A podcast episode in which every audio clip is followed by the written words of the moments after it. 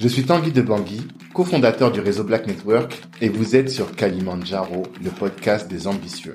Aujourd'hui, nous avons la chance d'écouter Jean-Pierre Sec.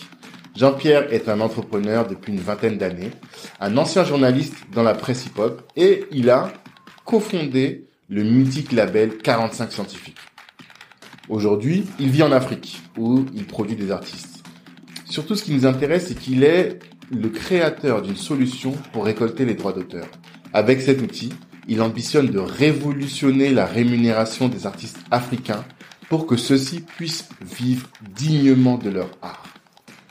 Sur Internet, vous trouverez du contenu sur son parcours, avec Olivier Cachin, Booba, Driver, Black Kent. C'est pas du tout ce qui nous intéressait ici. Ce qu'on souhaite, nous, c'est graver dans la roche et partager au plus grand nombre sa science. Jean-Pierre, c'est un véritable entrepreneur dans la lignée des grands capitaines d'industrie qui ont marqué notre génération. Il a des méthodes et une éthique de travail qui, à notre avis, doivent être transmises. Le nom de Moussa revient souvent dans ces échanges. Moussa, c'est son petit frère et c'est l'un des fondateurs de notre réseau Black Network. Il m'a beaucoup aidé dans la préparation de cet épisode et je souhaite le remercier tout particulièrement ici. Cet épisode est en partenariat avec ODK Consulting, ODK Consulting est un organisme de formation et un cabinet dédié au développement des entreprises et des personnes grâce à du conseil et des formations personnalisées. Leur site internet c'est www.odk-consulting.com. Je vous souhaite une bonne écoute. Jean-Pierre, bonjour. Bonjour. Ça va? Très bien, merci. Je suis ravi de te recevoir sur euh, ce podcast, le podcast des ambitieux, Kalimandjaro. Euh, ravi parce que euh, je pense que tu es un peu une légende dans 78. J'exagérerais si je disais une légende au niveau d'Anelka ou euh, de, de, de, de Booz, mais pour les gens de notre génération qui ont suivi tout ce qui est hip-hop et tout, le nom de Jean-Pierre Sec, il revient depuis maintenant plus d'une vingtaine d'années. Et je suis très content que tu puisses être parmi nous pour qu'on échange sur ce podcast. Euh, pour commencer, je pose toujours la même question. Je voulais savoir quel est ton Kilimanjaro à toi. Quelle est cette montagne que tu as envie de gravir? Quelle est ton ambition? Merci déjà pour l'invitation. Je t'en prie. Euh, quel est euh, quel est mon objectif ultime? Ouais, exactement en fait, euh, ultime, aujourd'hui, mon nouveau défi, il est sur le droit d'auteur en Afrique. D'accord. Donc, je travaille dessus depuis euh, depuis un certain nombre d'années, Mhm. depuis cinq ans, Cinq un ans. peu plus de cinq ans, ouais. Euh, parce qu'après avoir travaillé euh, comme journaliste, tu vois, j'étais le premier- un des premiers journalistes noirs d'abord dans la presse hip-hop, un Ouais. des premiers journalistes rap, euh, enfin un des premiers rédacteurs en chef adjoint d'un magazine hip-hop, Mhm. tu vois. L'affiche à l'époque. L'affiche à l'époque, on n'avait Mhm. pas, tu vois. Ouais. Ensuite, après euh, avoir euh, bah, voilà, développé 45 scientifiques, Booba, Lunatic en indépendant, et Mhm. montré que l'indépendant était aussi euh, une solution, à une époque où ça n'existait pas. Mhm. Et euh, bah, pour moi, le nouveau défi, c'est vraiment de, de pouvoir apporter ma pierre à l'édifice euh, en Afrique. D'accord. Donc ça, c'est mon, c'est vraiment mon gros, gros, gros objectif. Ouais. Et Mais quand tu dis ta pierre à l'édifice en Afrique, précisément, qu'est-ce que tu entends par là ou qu'est-ce que tu vises Alors en fait, euh, moi je me suis rendu compte euh, à chaque fois que je faisais des allers-retours, parce que j'ai toujours fait beaucoup d'allers-retours avec euh, le Sénégal, comme tu le sais, tu vois, Ouais. depuis très très jeune. Mhm. Et je me rendais compte en fait que mes amis qui étaient artistes, ils gagnaient pas d'argent, ils gagnaient pas d'argent en fait, tu vois, avec leur musique. D'accord. Et au début, je, je comprenais pas. Et Mhm. donc à un moment, j'ai décidé de m'intéresser véritablement à ça et de comprendre pourquoi ça marchait pas.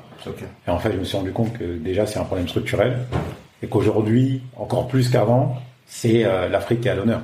Tu vois. Ah.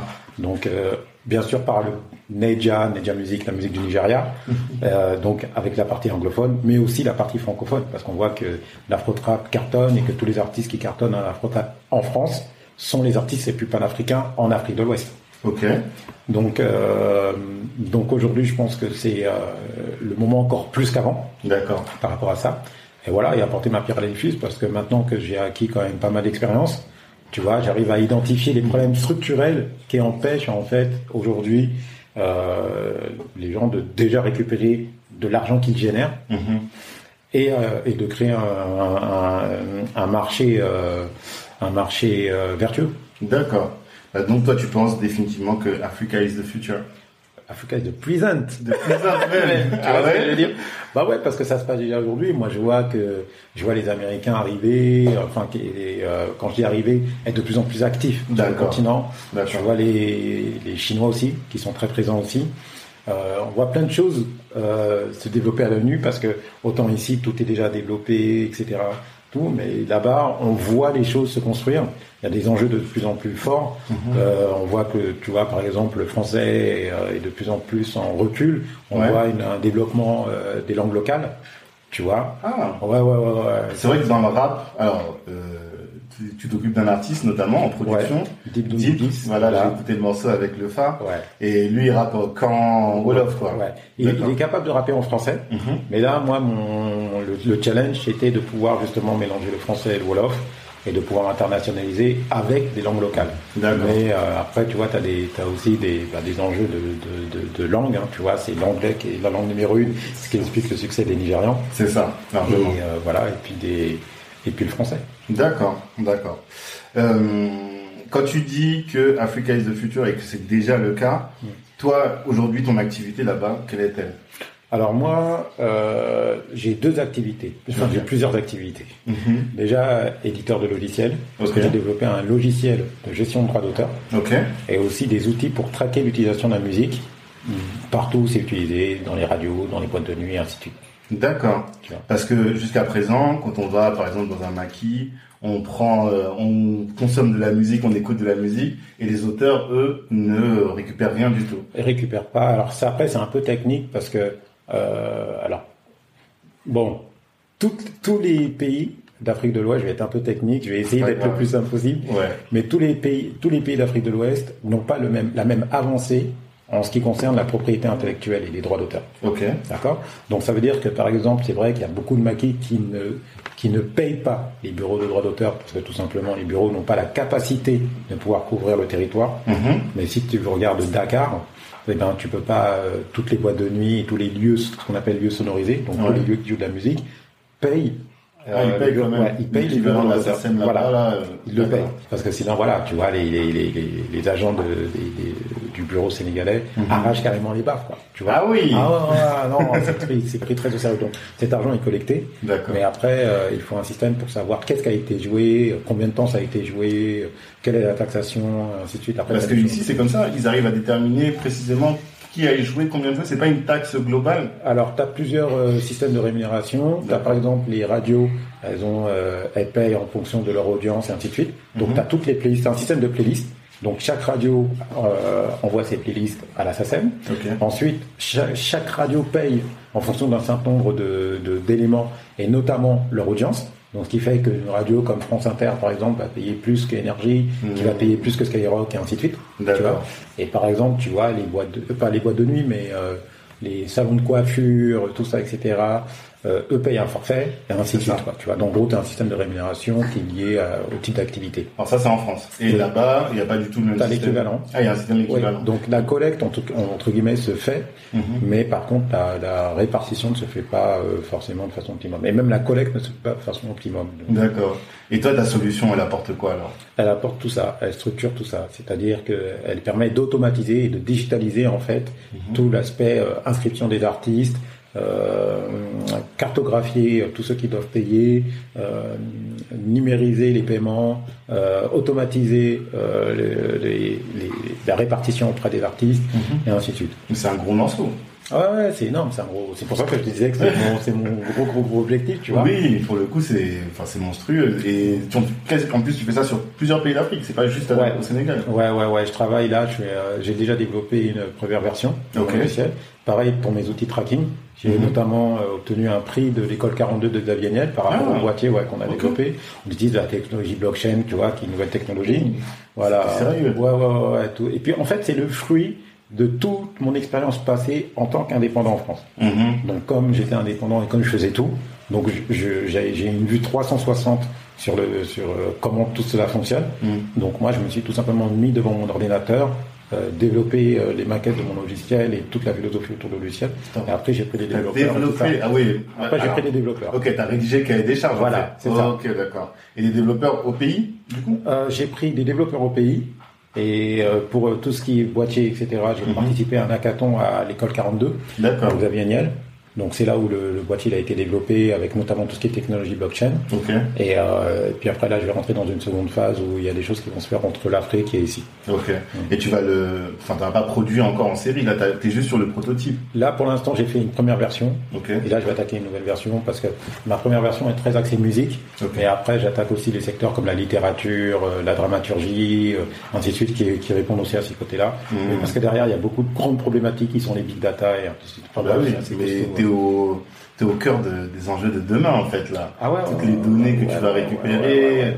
Les- alors pour ceux qui connaissent pas la blockchain, c'est un système qui permet de conserver des données de manière sûre et certaine, C'est ça, et qui est exactement. infalsifiable. Exactement. Et donc toi, tu as réussi à utiliser cette technolo- technologie-là pour la mettre dans ton euh, dispositif. Exactement. En fait, euh, la blockchain a été euh, popularisée par euh, cette, cette crypto-monnaie qu'on Ouais. appelle le Bitcoin. Bitcoin, bien sûr. Donc, elle a permis de, de- elle a un niveau de sécurité extrême qui permet justement à cette monnaie qui est controversée Mhm. d'exister aujourd'hui, de même d'être cotée. Ouais.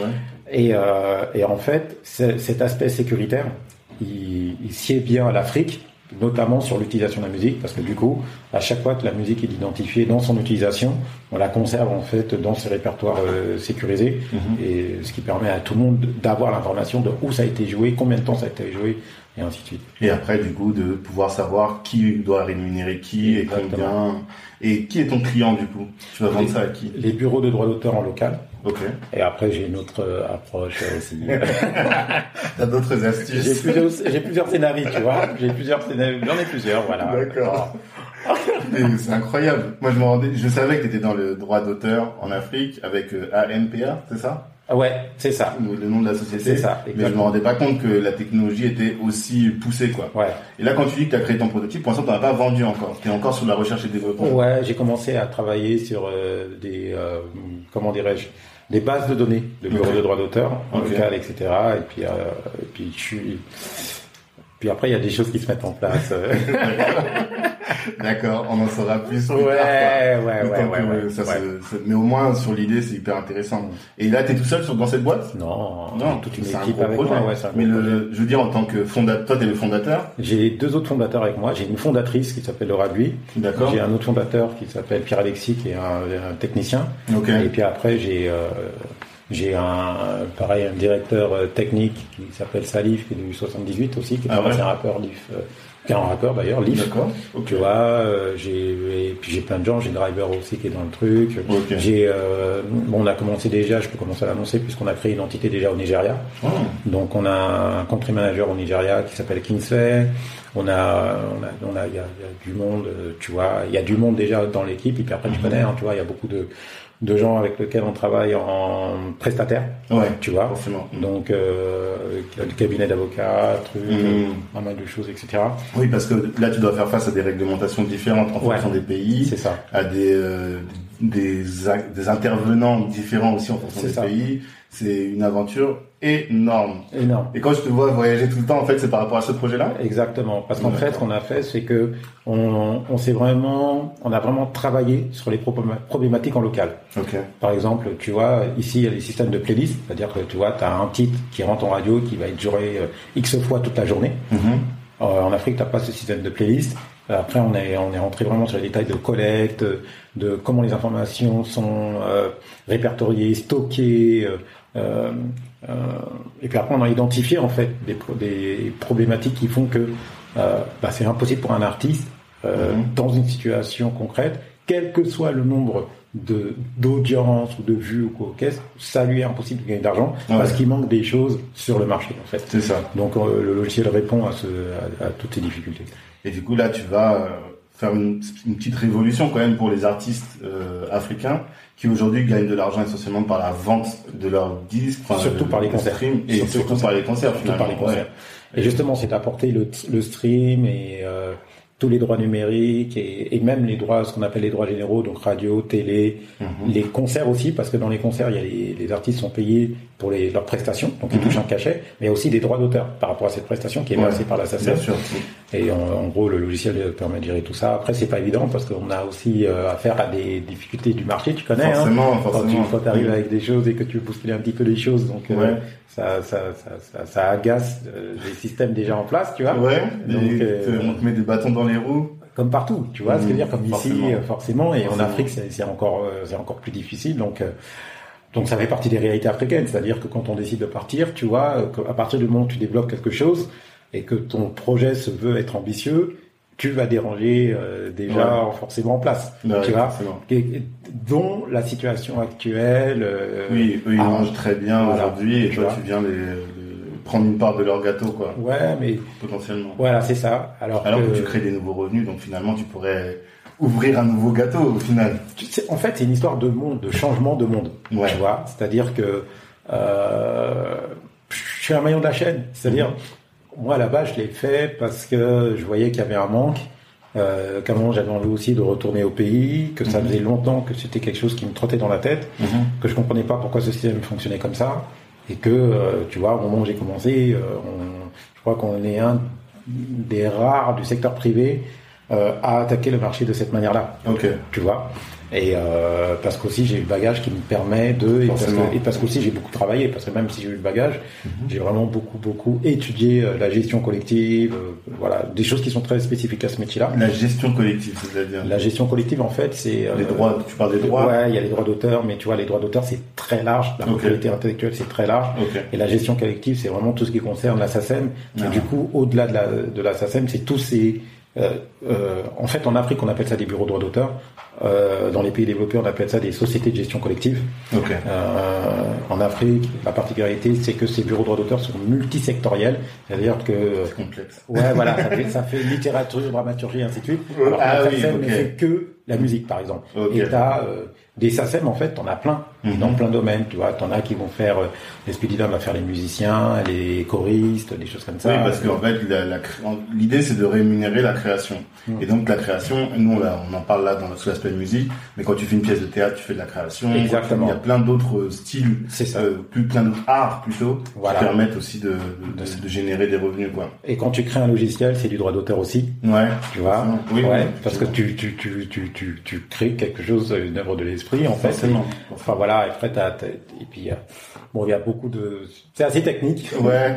mais c'est très intéressant. Et puis, euh, et puis c'est intéressant de le faire aussi dans son. Enfin, moi j'aurais jamais imaginé que mes compétences dans la musique, tu vois, et dans l'entertainment pouvaient servir mon pays. Elle est amenée là. Ouais. Oui, Tu vois, tu te dis pas que, euh, tu vois, euh, euh, moi je suis rentré dans une époque où euh, quand t'es dans la musique, t'es un saltimbanque en fait, tu vois.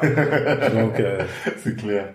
Même si en, en France, plus particulièrement, où par exemple le hip-hop, je crois que c'est un des deuxièmes, le deuxième marché au monde, Ouais. c'est ça? Ouais. Donc euh, il y a beaucoup d'entre nous qui sont vraiment bien enrichis grâce à ça et donc la, la, la vision qu'on avait, que nos parents avaient du hip-hop quand nous étions petits, je pense même euh, elle change. C'est clair. On sait que c'est une source d'enrichissement et des, un, un ascenseur social aussi. Exactement. Énorme. Énorme. D'accord. Et je me rends compte que finalement, tous les, enfin, il y a pas mal de visionnaires du milieu hip-hop. Donc toi, Kojo aussi en Afrique, Moussa Wagé donc Enars aussi, euh, Philo de Beaumaillé, Ouais. Youssoufa aussi. Ouais. Qu'est-ce qui se passe Vous êtes passé le mot tous, vous avez compris Ah non, alors justement, pas, ou- alors justement, pas, pas du tout, parce que chacun évolue euh, de son côté, mais après, tu vois, on est tous africains, donc à un moment, on est tous rappelés par euh, nos racines, tu vois. Ouais. Ce qui, moi, dans, je sais que tu vois, pour bien connaître Philo, euh, tu vois, on le voit dans sa musique, son label il s'appelle Boumaillé. Oui, on sait qu'il a toujours été, toujours, euh, il a toujours été attaché à ses racines. Bien sûr. Tu vois, euh, moi je pense que tu vois, tu, tu me connais, tu connais Moussa, euh, Mhm. mon frère Moussa.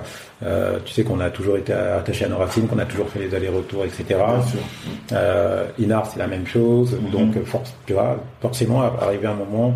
Je me rends compte que le business il est là-bas et comme en plus il y a des opportunités. euh, Ouais, mais c'est pas, c'est même pas, au départ, c'est même pas un truc de business parce que tu vois, c'est, il y a tout à construire. C'est Ouais. difficile, il y a tout à construire. Mhm. Tu sais, quand t'arrives, euh, quand t'arrives dans ton pays ou quand t'arrives en Afrique tout court Mhm. et que t'es de la diaspora, tu déposes tous tes disques d'or, ta notoriété, tout ça, tu le laisses à l'aéroport, mon frère. Ouais. Je veux dire tu recommences un peu à zéro. Oui, parce qu'on ne connaît pas de la, même- t'as pas la même notoriété. c'est, c'est, c'est, pas du tout le même marché. Déjà, comme je te disais, il faut créer un marché. Ouais. C'est des codes qui n'ont rien à voir. D'accord. Euh, Il y a des gens que tu déranges parce qu'ils sont déjà aussi eux, en place. Mhm, Tu forcément. sors aussi de ton euh, de ta zone de confort Mhm. parce que tu vois, c'est pas la même chose que tu vois de produire un groupe euh, de banlieue, de quartier ou de Paris de, Ouais, de tu vas pas déranger, tu fais ce que tu as à faire, mais. T'es dans tu ta zone de confort, tu vois, Ouais, quand t'es ici et tout, Mhm. et c'est pas la même chose quand t'es en Afrique où tu vois la, Bien la, sûr. la- la musique, le marché, les trucs, le- tout est différent. Donc, et il faut faire preuve d'humilité, ce qui est normal, tu Ouais. vois. Et justement, c'est ça le piège, c'est de, de ne pas arriver en se disant que t'es comme à Paris, tu vois. Mhm. Essayer d'avoir l'humilité, d'observer. de- En tout cas, moi, j'ai pas, j'ai pris beaucoup de temps quand, tu vois, justement, t'as vu que j'avais fait, j'ai fait beaucoup d'allers-retours. Bien sûr. Mais j'ai passé beaucoup beaucoup de temps à, à observer, à, comprendre, à voilà, à, à voir, Mhm. à sentir les choses, etc. Et, et comprendre l'état d'esprit parce que tu vois, euh, quand tu restes en Afrique, tu te rends, tu vois la perception des gens du continent Mhm. sur les gens de la diaspora. Ouais. Parce qu'effectivement, euh, euh, tu vois des gens qui arrivent, euh, des fois qui sont très hautains, euh, qui arrivent avec l'argent, qui pensent tout connaître, Mhm. qui veulent euh, copier-coller un système qui est complètement extérieur et qui ne fonctionne pas en local, Mhm. et ainsi de suite, tu vois. D'accord. Et euh, donc il faut un peu euh, rebooter le, le- son propre disque dur Ouais, et, et regarder euh, et, et comprendre les, des véritables réalités du marché et, de trouver des solutions qui soient véritablement adaptées. C'est c'est la démarche qu'on a eue sur le logiciel.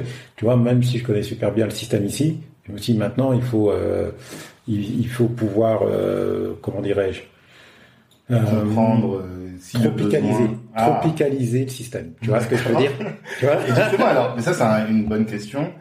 Qu'est-ce que, quand tu tropicalises, c'est quoi les spécificités pour toi du marché africain par rapport au marché français ou européen? Alors, euh, alors il y a plusieurs niveaux de lecture. Euh, déjà, premièrement, c'est un marché, le marché africain est, com- il est composé essentiellement du live, Ok. beaucoup de sponsoring derrière. Mhm. En France, le live, c'est euh, ou des gens qui vont faire des concerts et qui vont prendre juste un cachet, Mhm. ou des gens qui ont un statut d'intermittent du spectacle, c'est-à-dire qui vont faire plusieurs dates, qui Oui. vont obtenir des cachets, qui vont après voilà. Mhm. Euh, donc c'est très différent parce que tu vois, d'un côté, tu as un marché où tu as des sponsors qui, qui peuvent mettre du cash et euh, ce qui fait que justement ces gros artistes, euh, ce- ces gros artistes trap qui euh, cartonnent en France quand ils font des concerts en Afrique, ils touchent des cachets qui ne touchent même pas en France. Mhm.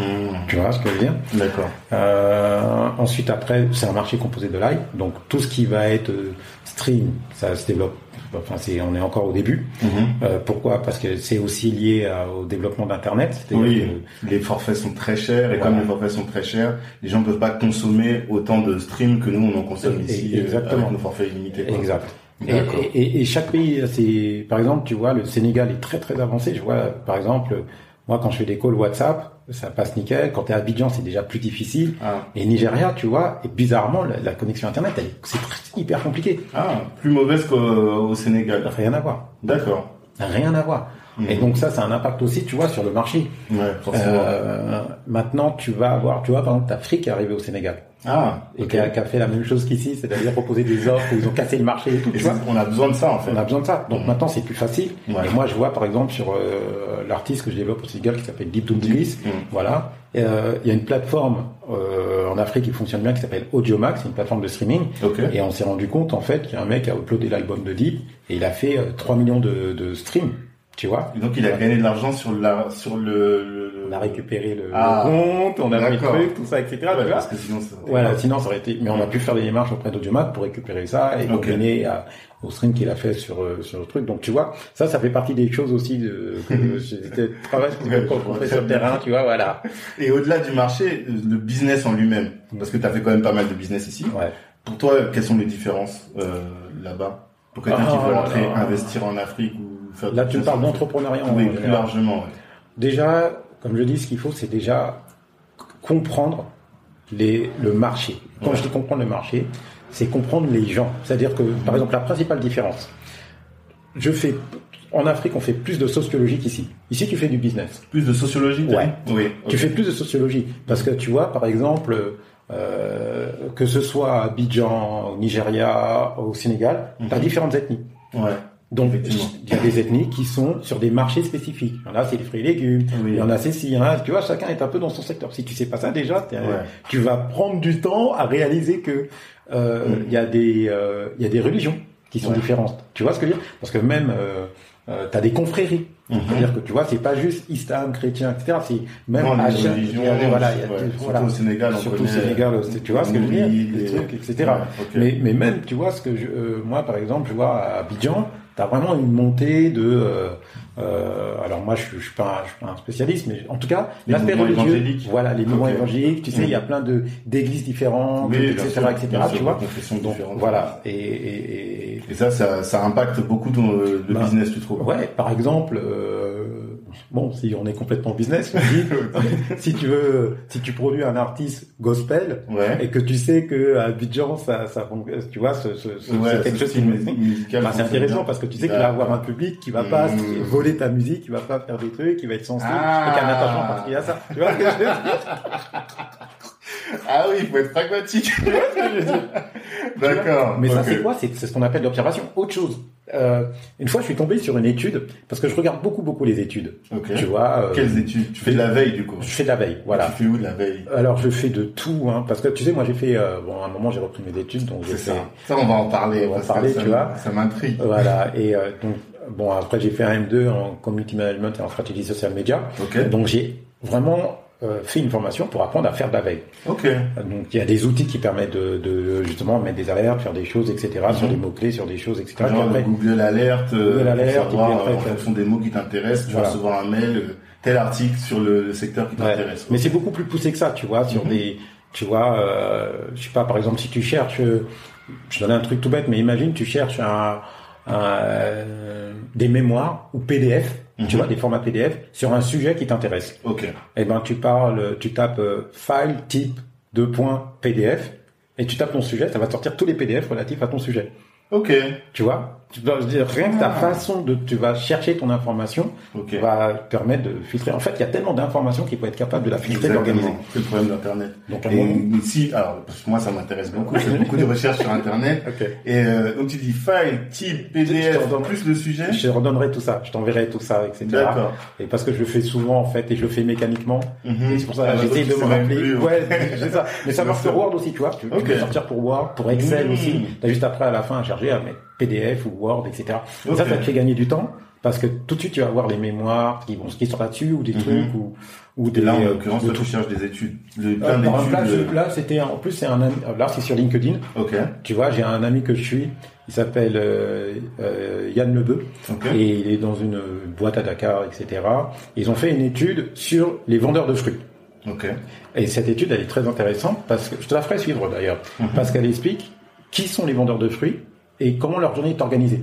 Et par exemple, ils se rendent compte que les, les vendeurs de fruits, c'est, je crois que c'est essentiellement des poulards. Euh, ils travaillent de telle heure à telle heure, mais ils ont un créneau libre entre midi et 18 heures. Ils ont exprimé le fait qu'ils sont en recherche de contenu en langue poulard sur ce créneau-là Hmm. et que euh, euh, à telle période de- du mois, en fait, ils font tellement d'argent qu'ils rentrent chez eux en taxi. Parce que ce qu'il faut savoir, c'est que en Afrique, l'Afrique, tu vois, c'est surtout au Sénégal, c'est des cars rapides, Mhm. des calandos, ça veut dire des, des, des, des moyens de commun locaux, Mhm, transport local, transport local, tu vois, Mhm. et que les taxis, c'est vraiment réservé à des gens qui ont les moyens, ou euh, voilà, des gens qui ont les moyens. D'accord. Donc, à un moment, ils font tellement d'argent qu'ils rentrent chez eux en taxi pour des raisons de sécurité. Ah, Donc, ils ont peur de se faire ou voilà. Ok. Et donc, dans cette étude, tu vois que des fois, ils peuvent faire entre 100 000 et 200 000 francs par semaine. 100 000 francs, 200 000 francs CFA par semaine. Ce qui est pas mal, Ouais, tu vois, pour des vendeurs de fruits. 200 000, c'est quoi? 2000 francs, ça fait 300 euros Ouais. par semaine. Ouais. En vendant des fruits. En vendant des fruits. C'est pas mal. Et ils sont demandeurs de contenu en langue locale. Oui. Et donc, toi, tu te dis, tiens. Il y a quelque chose à faire pour ça. Tu vois Ah. Il y a plein de choses comme ça. Ok. Et euh, donc, tu vois, de, de lire toutes ces types d'études vraiment spécifiques aux différents territoires, et puis d'aller, de regarder comment les gens pensent, comment ils fonctionnent, comment Mhm. ils négocient. Par exemple, euh, allez, si je fais un tour du monde rapide, là, un tour du monde, un tour de l'Afrique rapide, pardon, Mhm. Sénégal, c'est le moins disant. C'est-à-dire, c'est le prix. Tu vois, autant la qualité, tout ça, etc. C'est euh, ce qui va, euh, l'élément euh, Fondamental, fondamental, c'est le prix tu vois? Euh, Abidjan, ils aiment la fête, ils font des choses comme ça, tu vois. Sénégal, c'est c'est religieux. Donc Ouais. tu vois ce que je veux dire, c'est pas le même, la même façon de faire la fête. Voilà, et c'est pas la même, les mêmes dépenses. Ouais. Tu vois, Forcément. ce qui fait que tu as des opérateurs euh, euh, à Abidjan qui font, qui organisent des concerts, euh, qui organisaient des concerts, on c'était encore autorisé, Mhm. toutes les semaines. Mais des grandes affiches, hein, tu vois, des trucs où ils font venir des grandes stars et tout Oui, ça, tu parce vois. savent que comme le peuple est consommateur, ils vont réussir à trouver un public pour. euh, Exactement. leur- D'accord. Exactement. D'accord. Donc, euh, donc là-bas, par exemple, bah, les, les, les, les- le niveau de vie, le prix, tout est beaucoup plus élevé. Moi, j'étais Mhm. très surpris quand j'ai vu ça Ouais. euh, à Abidjan. à Abidjan, tu vois. Mm. Euh, Burkina Faso, euh, c'est euh, bon, c'est pas le Sénégal et c'est pas Abidjan, mais tu vois, ça, ça, ça se développe bien aussi. Ah, ok. Ouais. On Nigeria. pense que c'est un pays sahélien, on pense que c'est assez rocailleux, mais ça bouge. Ah, ça bouge, hein. Ouais, ouais, ça bouge bien. Moi, je trouve que les- globalement, tous les pays bougent. Après, tous de façon différente. Guinée équatoriale, par exemple, ils ont une façon de faire la fête, tu vois, c'est des lusophones. Mhm. Et il y a un gros carnaval là-bas. Euh, D'accord. Eux, quand ils vont avoir, euh, je sais pas, 5000 francs CFA ou 10 000 francs CFA, ils vont éclater ça dans la soirée, ils vont faire la fête, tu D'accord. vois ce que je veux dire? Donc il y en a qui sont plus business, il y en a qui sont plus fêtes, il y en a qui n'hésitent pas à dépenser, il y en a qui vont faire un petit peu plus attention. Tout est une Mhm. question de marché. Ok. Et dès que tu comprends ça et tout. Mais en tout cas, faut pas se dire... En tout cas, tous ces... C'est marrant parce que quand tu voyages en Afrique comme ça, tu te rends compte après, dans nos quartiers, on se voit tous comme des blacks. Tu vois ce que je veux dire? Comme des noirs. aujourd'hui, euh, ouais. Tu vois? Exactement. Et Alors qu'en fait, on a des, di- des distinctions très fortes en fonction des pays, d'une part, et en Ouais. fonction des, des tribus même. Exact. Et, c'est en Afrique que je me rends compte à quel point c'est fort. Mhm. À quel point nous on s'en rend pas compte comment on est, à combien on est le fruit de ça. Mhm. Tu vois, il y a plein de choses qui dictent et voilà et, et donc observer beaucoup, comprendre comment ça fonctionne euh, déjà en fonction de, de ces différents critères. Et après t'as des t'as des règles aussi tu vois euh, de, de, de marché enfin de marché parce que de secteur plutôt de secteur Mhm. d'activité. Par exemple les approvisionnements en général tu vois je, je- je continue sur l'exemple des fruits et légumes. Ouais. Souvent ils s'approvisionnent euh, auprès de fournisseurs précis de Mhm. points précis tu vois. C'est des choses qu'il faut connaître parce que tu vois tu peux arriver et euh, sans faire exprès vouloir renverser la table et te faire des ennemis euh, sans Ouais. faire exprès il parce faut que tu connais pas les parce que tu connais pas les codes même la façon de s'exprimer. Mhm. tu vois euh, moi quand je suis arrivé quand je j'ai- enfin, comment vraiment je me suis vraiment installé euh, en Afrique parce que je suis basé à Dakar mais j'opère sur toute l'Afrique de l'Ouest. Et ça, c'est assez particulier aussi, c'est que je, je vois que toi et d'autres, quand ils voient le business en Afrique, ils voient pas un pays. Ils ont une vision tout de suite qui est très panafricaine. ouais parce que tu vois euh, c'est une question de taille de marché Ok. parce que la France voilà c'est euh, la France c'est Paris banlieue province Mm.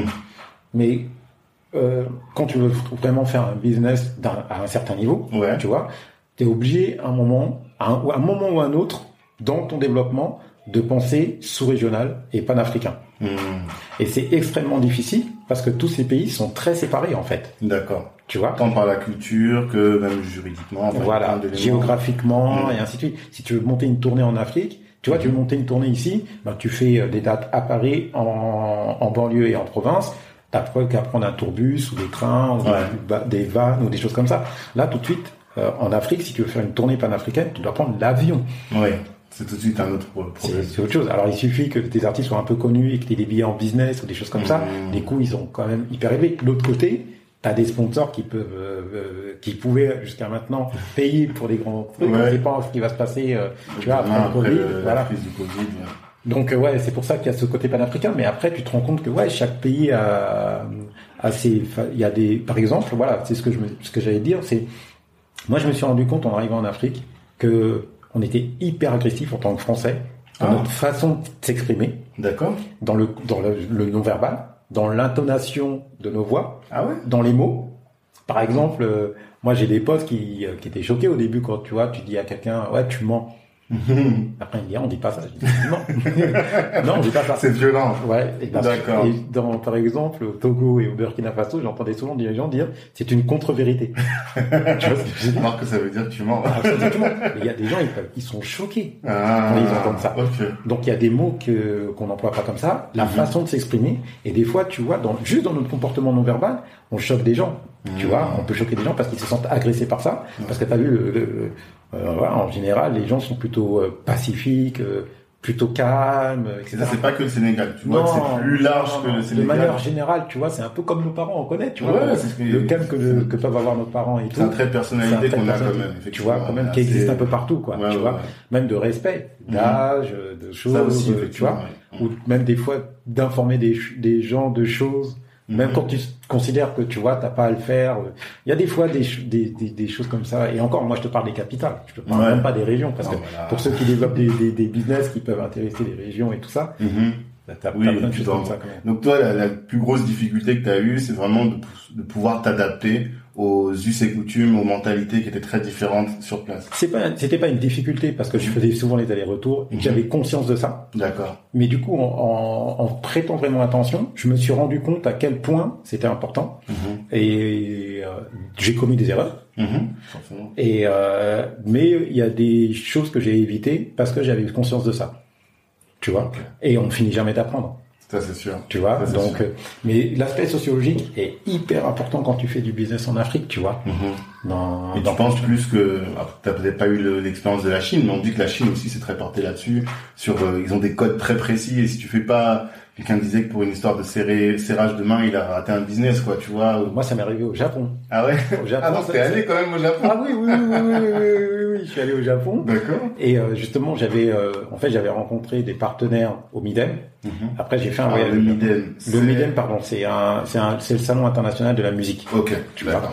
Qui, euh, qui se tient à Cannes tous les ans depuis, euh, depuis les années 80, je crois, et euh, qui réunit donc euh, voilà des, des internationaux. Donc j'avais rencontré des partenaires japonais et, euh, et ensuite j'avais un rendez-vous avec eux au Japon.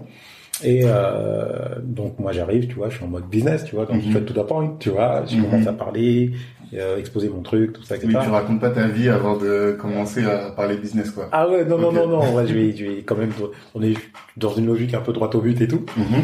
Et, euh, et la personne, elle pousse toutes mes affaires, elle dit, pourquoi vous êtes venu au Japon? Ah, J'étais par terre. Après, dit, ah ouais, après, euh, donc justement, elle a, elle a retourné le truc en mode, on va d'abord, euh, alors que j'ai rencontré au Midem et tout ça, tu vois.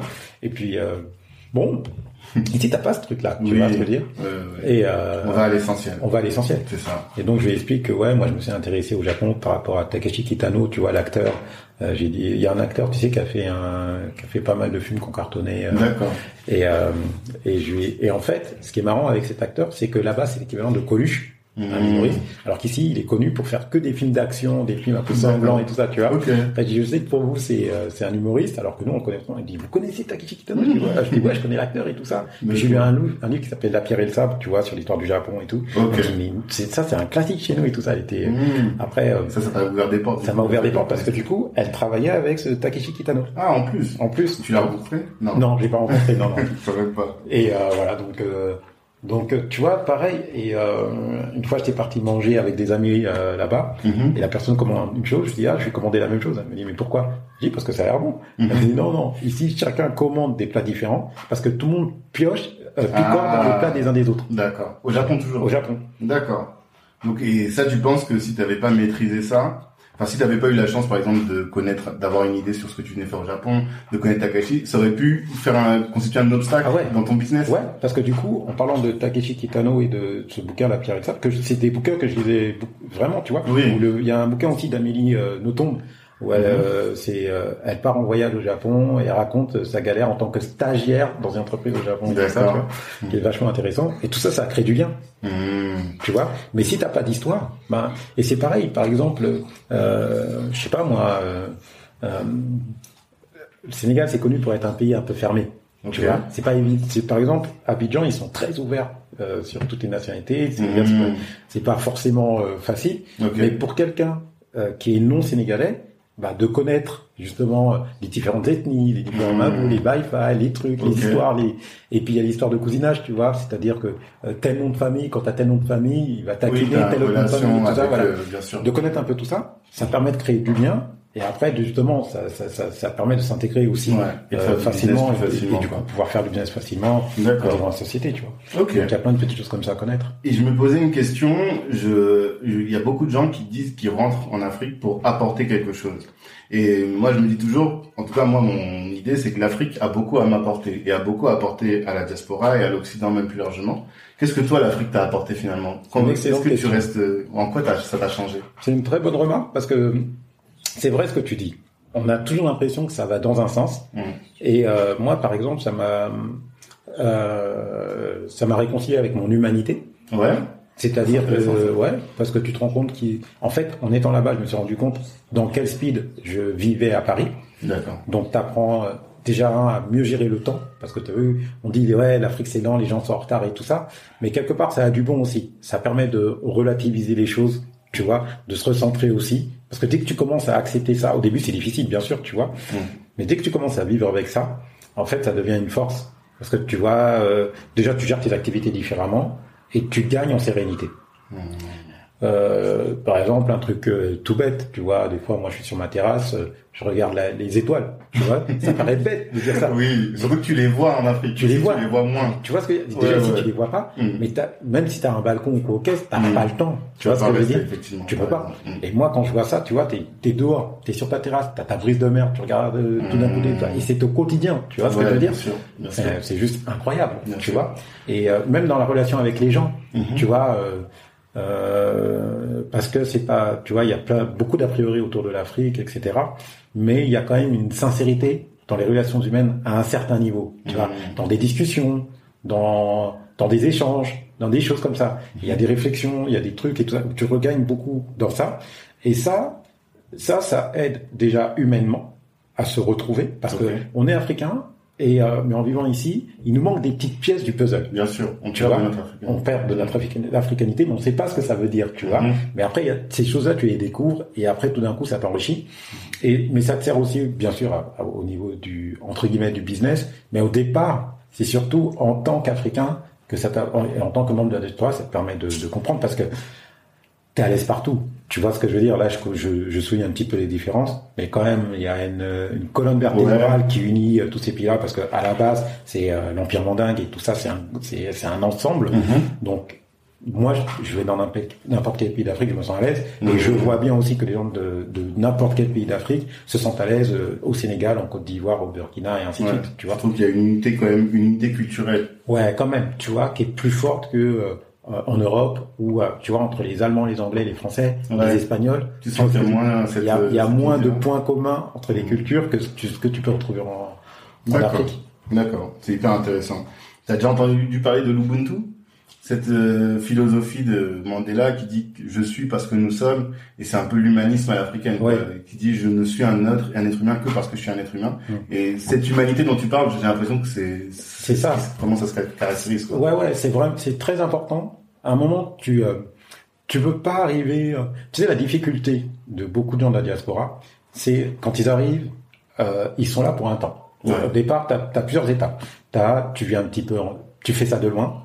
Après ou après plusieurs mésaventures, bah, tu es obligé d'aller en Afrique parce que de toute façon, c'est impossible de faire les choses de loin. Bien. Ça, c'est clair. Mm. Donc, il y a des gens qui viennent et qui ont des contraintes de temps, ce qui est normal, tu vois, parce qu'ils sont là pour euh, certains pour quelques semaines, d'autres Mm. pour quelques mois. Mhm. Donc ils sont de gérer ça, sauf Mm. que leur temps ne leur appartient pas. Ben, ça. Le temps appartient à doivent l'Afrique, s'adapter ils doivent s'adapter, etc. Avec des gens qui ont, qui ont tout leur temps. Mais du coup, tu passes à côté plein de choses. Parce que tu es tellement pressé, tu es tellement sous stress, tu as tellement envie de régler toutes tes choses dans un espace-temps que ce truc. Et en fait, et c'est normal, hein, tu vois, même moi je suis passé par ça, même si j'avais le luxe de pouvoir euh, justement avoir le temps et, et prendre le temps d'observer et ainsi de suite, Ah, tu vois. Mais euh, quand t'as pas le temps, t'es es bloqué par ça. Et euh, mais c'est ça le piège. Et Parce là, que tu penses que ces gens-là, ils passent à côté de, de l'Afrique au final, Ben- à être dans, la course? je dirais pas qu'ils passent à côté parce que ça voudrait dire que ce serait une erreur de leur part. Mhm. Tu vois, c'est normal parce que par exemple quand tu sais que t'as trois mois devant toi et que t'as euh, pas mal de parce que t'as forcément pas mal de choses à faire, etc. Mhm. Et comme les choses se passent pas comme tu le souhaites, bah t'es dans un speed. Forcément. Du coup, bah il y a plein de choses que tu observes pas, il y a plein de choses que tu fais pas. Mhm. C'est juste de se, tu sais, c'est comme tout. C'est d'actionner le bouton on et de Mhm. se dire, ok, là je pars pour trois mois. déjà, je sais que tout va pas se passer comme je le souhaite. ça. déjà, quand il accepte que la moitié de ce que je voulais voilà, tu vois, et de se dire, mais par contre, il faut que je puisse aussi ne pas louper tout ce qui peut se passer autour de moi, des discussions, des, des messages des fois. En plus, euh, tu vois, des fois, les gens te disent des choses de façon très euh, euh, moins directe qu'en Ouais, France, plus subtil. plus. Et ça, ça, il faut savoir le comprendre. Mmh. Tu vois, parce que des fois, les gens ils te font passer des messages et euh, il faut savoir. si le- dans le speed, tu vas pas le voir. tu vas pas le voir. Mhm. Et en fait, par définition, t'as vu, dès quand, quand je te dis ça, tu vois tout de suite l'image.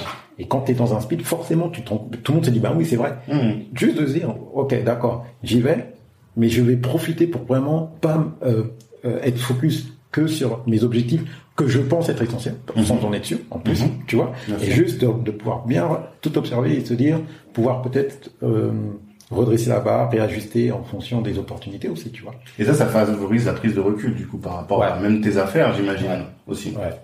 D'accord. Ça, c'est hyper intéressant. En tout cas, cette partie-là de l'Afrique, je voulais, je pensais l'aborder en fin de, d'échange, mais c'est toujours, euh, enfin, ça me passionne beaucoup, cet aspect-là. Et, euh, je me, je me posais aussi quelques questions par rapport à, cette fois-ci, par rapport à ton profil, qui est très stratège, à ma connaissance. Mhm. Je, dans, dans notre entretien là, on aura, je voudrais pas qu'on parle trop de tout ton passé et tout, parce que je sais qu'il y a pas mal de, de, de contenu sur Internet, tu vois. Mhm. Euh, il y avait une conférence où j'ai été allé euh, à la place, pas Oui, si tu te souviens. c'est ça, tout à fait. Voilà, et c'est là, je sais qu'elle est sur Internet, il y a 1h40, donc Ouais. c'est vraiment les gens qui veulent connaître tout ton parcours, ils ont juste Ouais. à regarder ça, ils vont retrouver. Mais je voulais revenir sur certains points que tu développes dans cette euh, conférence pour aller un peu plus en profondeur. Et notamment, il y a une chose que tu dis, et je pense que tu l'as dit à deux reprises, euh, c'est que, alors, pour la petite histoire, tu as bossé avec Booba sur le label 45 scientifique, et euh, tu expliques que Booba t'a dit, en tout cas Booba a dit, au début il était pas chaud pour créer le label, Mhm. et il a dit, si Jean-Pierre vient, je viens. Mhm. Et j'arrêtais pas de me demander, mais qu'est-ce qu'il a vu? Qu'est-ce qui, qu'est-ce que tu avais de si particulier qui faisait qu'il se disait que s'il était là, ça allait réussir, à ton avis? Ben, tu sais, à l'époque, quand euh, quand Ali Giraldo et Booba voulaient monter le label, Mhm.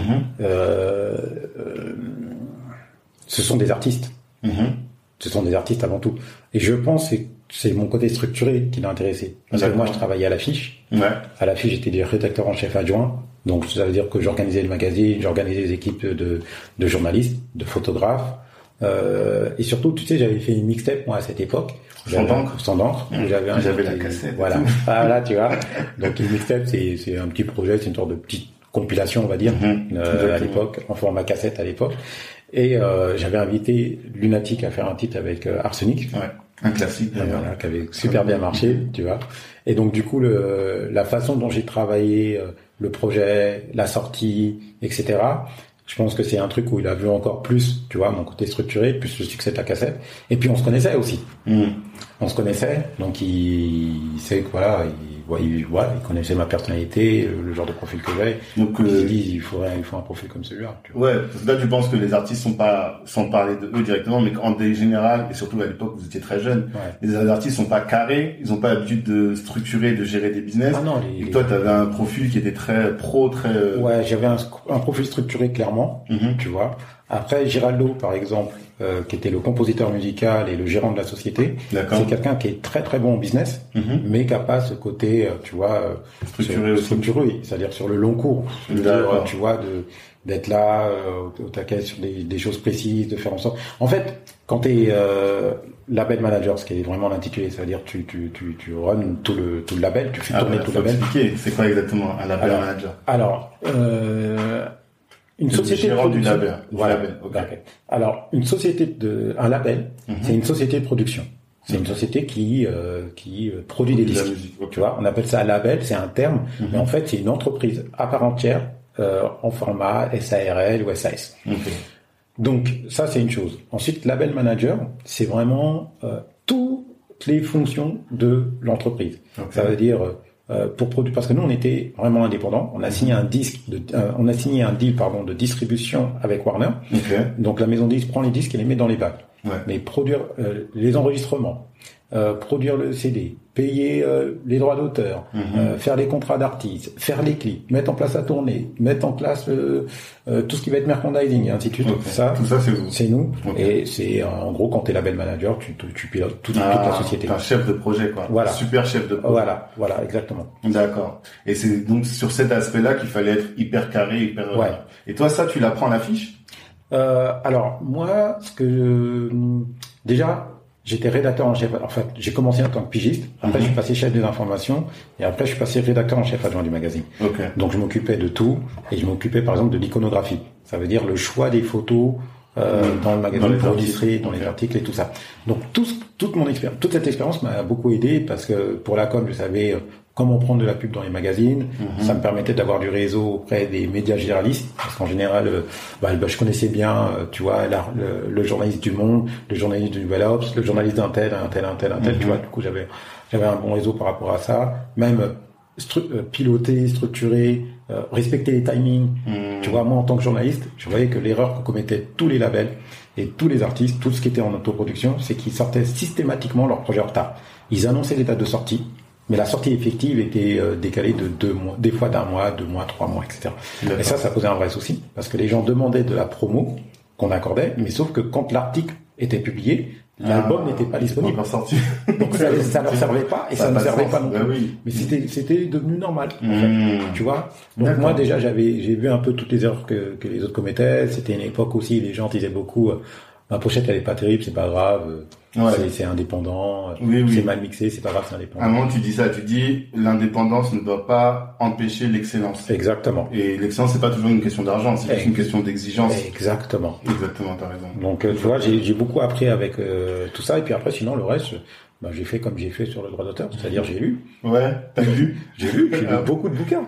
Ah ouais? Ah ouais ouais ouais, j'ai lu énormément. Genre, t'es allé à la bibliothèque, t'as as trouvé des bouquins sur euh, Il y a plein de gens ici qui m'ont vu. euh, Il y a beaucoup de gens qui m'ont vu à la bibliothèque ici là. Moi, j'arrivais à- aux aurores et je partais, ouais, à la cinquantaine. Mmh. Et je et je partais euh, hyper tard. Mais moi, à l'époque, j'avais lu euh, le producteur de disques, qui était un, un- le, maga- le, le bouquin de référence euh, sur la question. Après, j'ai lu j'ai lu tous les bouquins sur euh, l'édition musicale, tout ça. Il y a un, il y a un organisme qui s'appelle l'IRMA, I-R-M-A, Ok. qui est un centre de documentation documentation Mhm. dans, dans la musique Sur les métiers du disque. sur le quoi. métier du disque et tu as plein de sessions de formation, de bouquins édités, etc. Donc moi j'ai lu et dans le bouquin que j'ai lu, il y avait tous les aspects qui étaient répertoriés Mhm. et comme comme voilà, moi j'ai comme je te dis, j'ai j'ai fait quand même des études et tout ça. Mhm. Donc quand j'ai lu, j'ai compris euh, de quoi il en retournait Mmh. et euh, D'accord. Parce que du coup, moi je me posais la question en fait d'où ça venait, mais en réalité, en étant à l'affiche, en toi t'étais journaliste, t'écrivais tes articles, mais en réalité tu voyais comment fonctionnait le business et tu te rendais compte de toutes les failles du business. Ouais. Et donc quand t'as commencé à bosser, en tout cas à bosser dans ce business-là, tu savais déjà les choses à faire pour éviter que euh, ça Exactement. marche pas. Et après t'avais le réseau pour en plus euh, aller plus loin. Et je m'intéressais beaucoup à ce qui se passait aux États-Unis, parce que moi, depuis Ouais. très jeune, je m'intéressais à ça. Donc les Puff Daddy, Russell Simon, etc. Mhm. J'avais, euh, je lisais tout le temps le magazine de source, XXL, tu Ah. vois, les magazines de référence aux États-Unis. Ok. Je lisais leurs articles et Master. Moi, j'ai vu Master P. Moi, j'étais à l'affiche quand Master P développait ses choses et qu'il faisait Ouais. dans les magazines, tu vois. Donc moi, je voyais Master P arriver. J'ai Mhm. suivi toute son évolution, comment il a fait ses trucs et tout ça, toutes les success stories un peu euh, américaines. Et puis euh, moi, je m'intéressais à Quincy Jones, tu Ouais. vois. Donc je voyais un peu comment, euh, tu vois. Enfin bref, Mais quand tu dis tu t'intéressais, tu t'intéressais pas à l'aspect artistique, tu t'intéressais surtout à l'aspect business. les deux, Les deux les deux. Mhm. Moi, au départ, je me suis jamais dit que j'allais devenir producteur un jour. Ouais, d'accord.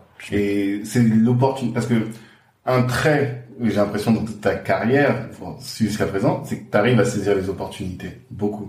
Ou, euh, je veux pas dire opportuniste parce que c'est très c'est péjoratif aujourd'hui, tu vois. Mais mine de rien, on pourrait dire t'es un expert en prise de volée, quoi. Eh ben, Quand tu vois une balle, tu la laisses pas, tu la laisses pas passer. C'est vrai, c'est vrai. Mais je pense que, tu vois, euh, moi le terme opportuniste, il me dérange pas du tout, parce Ok. que je vois très bien dans quelle euh, optique tu le dis, et j'ai Mhm. as tout à fait raison. Mhm. Et je vais même aller, je vais même appuyer là-dessus. Moi, je pense que, euh, bah, c'est ma philosophie, hein, elle vaut ce qu'elle vaut, hein, c'est Ouais. vraiment personnel. Je pense que on a tous des opportunités à un moment ou à un autre, D'accord. et que c'est la capacité à transformer ces opportunités en, en, en réalité, Mhm. tu vois, et en quelque chose de pérenne, qui fait la différence. D'accord. Tu vois, parce que tu te rends compte que, euh, tu vois, si là tu es en train de te dire ça, tu es forcément en train de penser dans ta vie que c'est vrai qu'à un moment, tu vois, j'ai telle opportunité, où j'ai gagné tel argent, où j'ai gagné telle chose, etc. Et que mes choix ont déterminé le reste. Et ça, je pense que tu vois, tous, tous les gens qui écoutent, ils se disent quand même, tu vois, où il y a quelqu'un qui t'a donné une opportunité, ou quelqu'un qui t'a donné un conseil, ou on t'a offert quelque chose. Mais après, il y a des gens qui sont pas prêts. Moi, tu vois, euh, un truc que je publie souvent sur mes réseaux sociaux là tous les ans, c'est euh, euh, les décisions qu'on prend quand on ne sait pas impactent le moment où on sait. Ah oui. Tu vois. Ok, ok, ok. Donc c'est c'est la, la, la même chose que les gens qui disent tu te prépares, tu te prépares, tu te prépares. Comme ça, le jour où l'opportunité arrive, tu es prêt. Quoi. Exactement. C'est ça. C'est ça. Mais, mais là, c'est différent encore. Parce que quand tu, tu, les décisions prises au moment où tu ne sais pas, c'est-à-dire des, tu vois, euh, je sais pas, tu, à un moment T, hmm. tu vas décider de faire telle chose, telle chose, telle chose, telle chose, telle chose. Tu vas signer un contrat, par exemple. Je vais prendre un exemple concret. Quel contrat Tu vas décider à tel moment de signer le contrat. Là, en ce moment, aux États-Unis, la mode, c'est euh, plein d'artistes qui signent des contrats qu'ils n'ont pas vus. Ouais. Ok. Au bout de cinq ans, tu te rends compte que tu gagnes pas d'argent, que tu n'as pas touché que tout ce que tu devais toucher, etc. Moi, je voyais une interview de Snoop où il disait que quand il a signé avec Master P, il était broke, c'est-à-dire il était banqueroute. Ruiné. Ruiné. Master P, il l'aide, etc. Et euh, il lui dit maintenant, moi, je suis prêt à te produire, mais viens à la Nouvelle-Orléans. Mm-hmm. Il va à la Nouvelle-Orléans et Matorpi lui dit ouais, elle t'intéresse cette maison? Il dit ouais. Et il lui fait les papiers, et il fait sa maison à son nom. Ok. Et Snoop, Doggy Style, tout ça, etc. dit c'est la première fois que j'avais quelque chose à mon nom. T'imagines? Snoop. C'était après, la grosse carrière, après la grosse carrière, etc. Tu vois. Mm, mm, mm, en fait, sa voiture c'était Sage Knight. C'est la maison, c'était ça. Ah tout était tu vois ce que je veux dire? Mais, mais c'est pas que ça. La plupart de ces rappeurs. J'ai entendu pour Scott Storch aussi. Scott Storch, tu vois, il, était, ouais, il est banqueroute alors que le mec, il a fait des, il était à quoi 50 millions, 60 millions de dollars. Je ne plus des chiffres, mais c'est un producteur américain qui a produit énormément de hits, les 2000, 2000, 2010. Ouais, c'est ça. Et aujourd'hui, peut-être pas aujourd'hui, mais pendant une période, il s'est retrouvé complètement à la rue, euh, complètement, et pour beaucoup des questions de contrat. On lui a récupéré ses droits dans des soirées arrosées, le mec, il faisait pas attention, quoi. Et lui, il faisait n'importe quoi aussi. Il, avait, il avait acheté un yacht à je sais pas combien, il avait un capitaine et un chef euh, à l'année. Mmh, mmh, mmh. Mais tout ça pour dire que, tu vois, par exemple, tu vas signer un contrat maintenant, tu vas pas prendre d'avocat. Bah, dans 3, 4 ou 5 ans, etc. Et ça, c'est l'exemple le plus facile. Et des histoires comme ça, il y en a plein. C'est toutes les décisions que tu prends, elles sont importantes parce que des fois, tu sais même pas ce que ça implique. Tu mmh. vois, t'as, t'as l'inverse.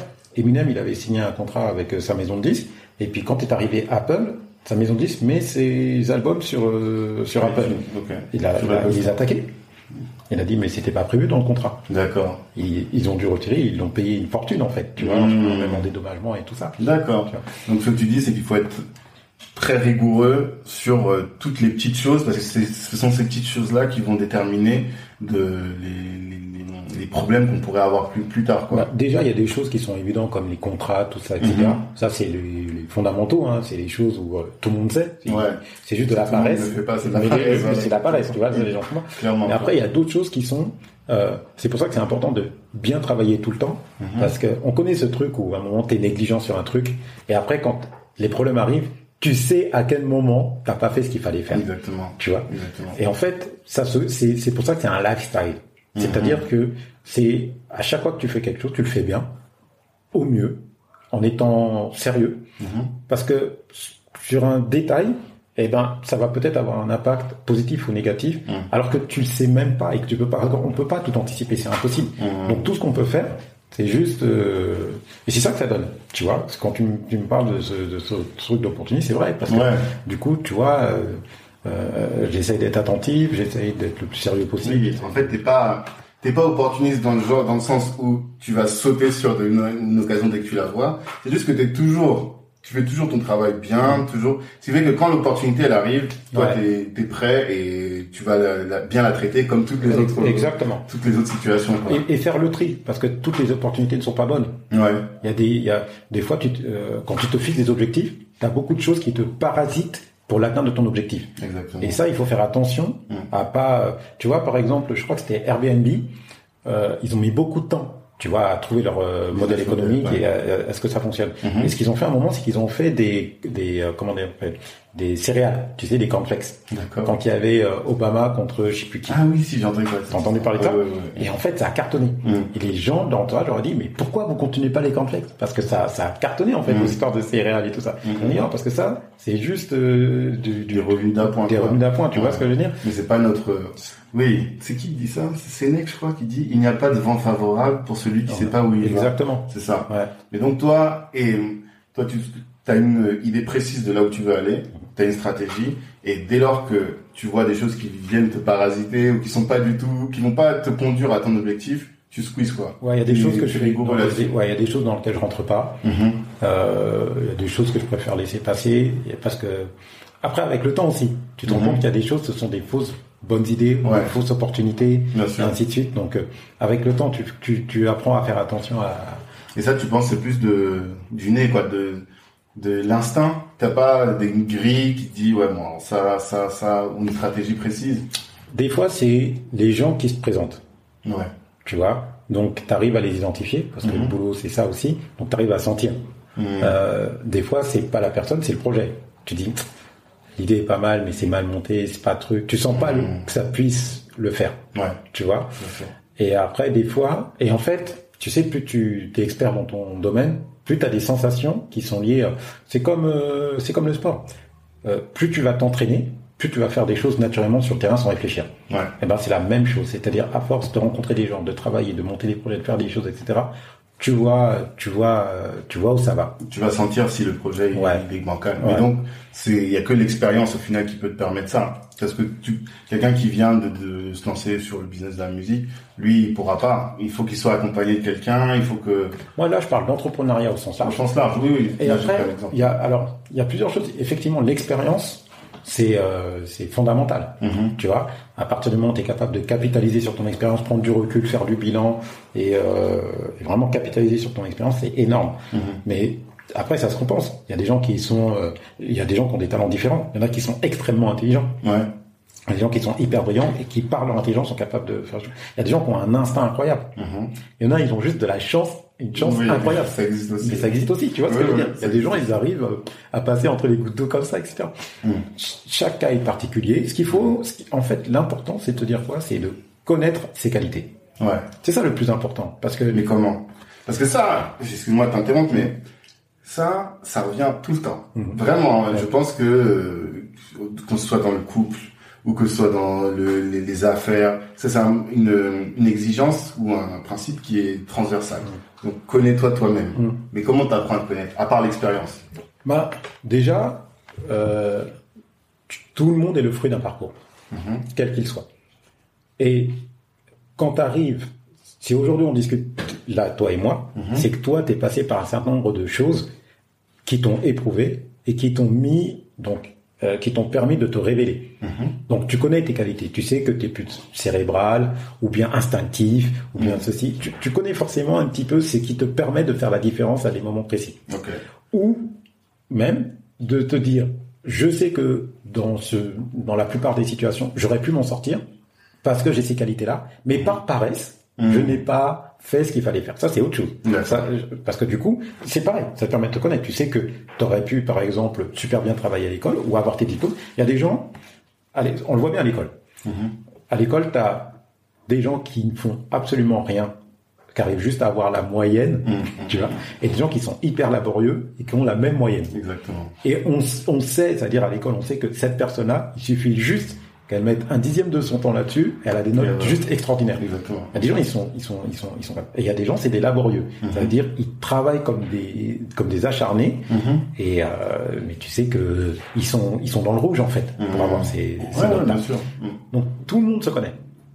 Et, et, et si tu Toi, tu penses que tout le monde se connaît Enfin, C'est juste qu'on n'est pas honnête ou qu'on on ne prend pas le temps de, de, de- on prend pas de, du recul sur nous-mêmes. Tu penses que c'est ça? Alors, déjà sur les qualités intrinsèques, on se connaît. On sait Mhm. qu'est-ce qui manque. Des fois, ça va être la paresse. Des fois, il y en a. Tu vois, moi, quand je dis sur un workaholic, je sais que je travaille énormément. Ouais. Tu vois ce que je veux Mhm. dire? Et que c'est même, ça peut être douloureux pour certaines personnes. Tu vois ce que je veux dire? J'imagine. Donc, euh, on s- on, euh, il y en a qui sont totalement paresseux. Tout le monde connaît quand même un peu ses grandes lignes. Tu vois? Après, effectivement, on- on- c'est toujours, c'est, j'avoue, je suis d'accord avec toi. C'est très difficile d'avoir le recul sur soi-même. C'est ça. Mais c'est, mais t'as- il y a des gens aussi Mhm. Tu as ton entourage. Dans ton entourage, euh, il y a des gens qui savent comment tu vas réagir dans telle situation, dans telle chose, dans tel truc, etc. Mhm. Et après, ça, ça remet en question aussi la, la perception que tu as de toi. Il faut se connaître et, et, et, voir quel est le gap entre ce que tu es et la perception que tu as de toi. Je pense que c'est ça, ça que tu fais référence. Il y a des gens qui ont une énorme estime d'eux et euh, qui se voient beaucoup plus haut que ce qui que, leur propre qualité, etc. Mm. Et inversement, il y a des gens qui se rabaissent énormément alors Ils qu'ils ont des qualités extraordinaires. Mais une fois que déjà tu élimines, la, la, tu sépares la question de perception de ce que tu es, Mhm. et, euh, et qu'après, bah déjà, ça te permet de te connaître, et après, ça, ça permet de, de, de voir les points à travailler, et ainsi de suite, tu vois. D'accord. Mais t'as pas des, euh, des tips comme euh, les énéagrammes, tous ces trucs-là qui permettent de connaître euh, ton type de cerveau? T'as jamais fait ce genre de- J'ai fait des, on m'a fait passer des Des tests, bilans de des trucs, compétences et euh, tout. pas des bilans de compétences, tu sais, t'as des logiciels. Ouais. Aujourd'hui, euh, L'intelligence artificielle un peu aussi. ouais, voilà, qui, Voilà. qui sont super forts. Ouais. qui vraiment, qui, qui arrivent à identifier un peu, qui arrivent à aller loin, tu vois ce que je veux dire sur sur tout ça. Mhm. Mais euh, il faut en- encore faut-il connaître ces logiciels et puis en plus ça coûte quand même euh, assez cher, hein, Ah, tu vois, de faire ce genre de bilan de trucs et tout, tu vois. Mhm. Mais j'ai vu des j'ai vu des logiciels où vraiment c'était extraordinaire, Mhm. tu vois. Euh, mais mais avant de rentrer dans tout ça, je pense que c'est bien d'avoir son autocritique, c'est-à-dire de voir sur les, les, les différentes euh, épreuves par lesquelles les gens passent, Mhm. euh, par quoi, euh, qu'est-ce qui te permet de t'en sortir, quelles sont tes forces, qu'est-ce qui t'a permis de faire la différence avec d'autres, parce que tu vois, tu vois aussi par rapport, moi tu vois quand je faisais, quand on faisait 45 scientifiques, moi il y a plein de choses pour moi c'était normal. Mhm. C'est quand j'ai arrêté 45 scientifiques que je me suis rendu compte que ah tiens c'est marrant les gens travaillent pas comme nous, Ah, Ah, c'est pas- ouais, ça ouais, c'est pas pareil, etc. Tu vois.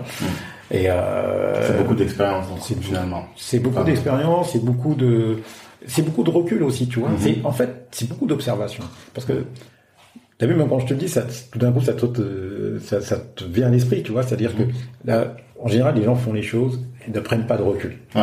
Sur, euh, sur les choses parce que c'est pas évident, parce que les- il y a plein de gens que ça n'intéresse pas et ainsi de suite, tu vois.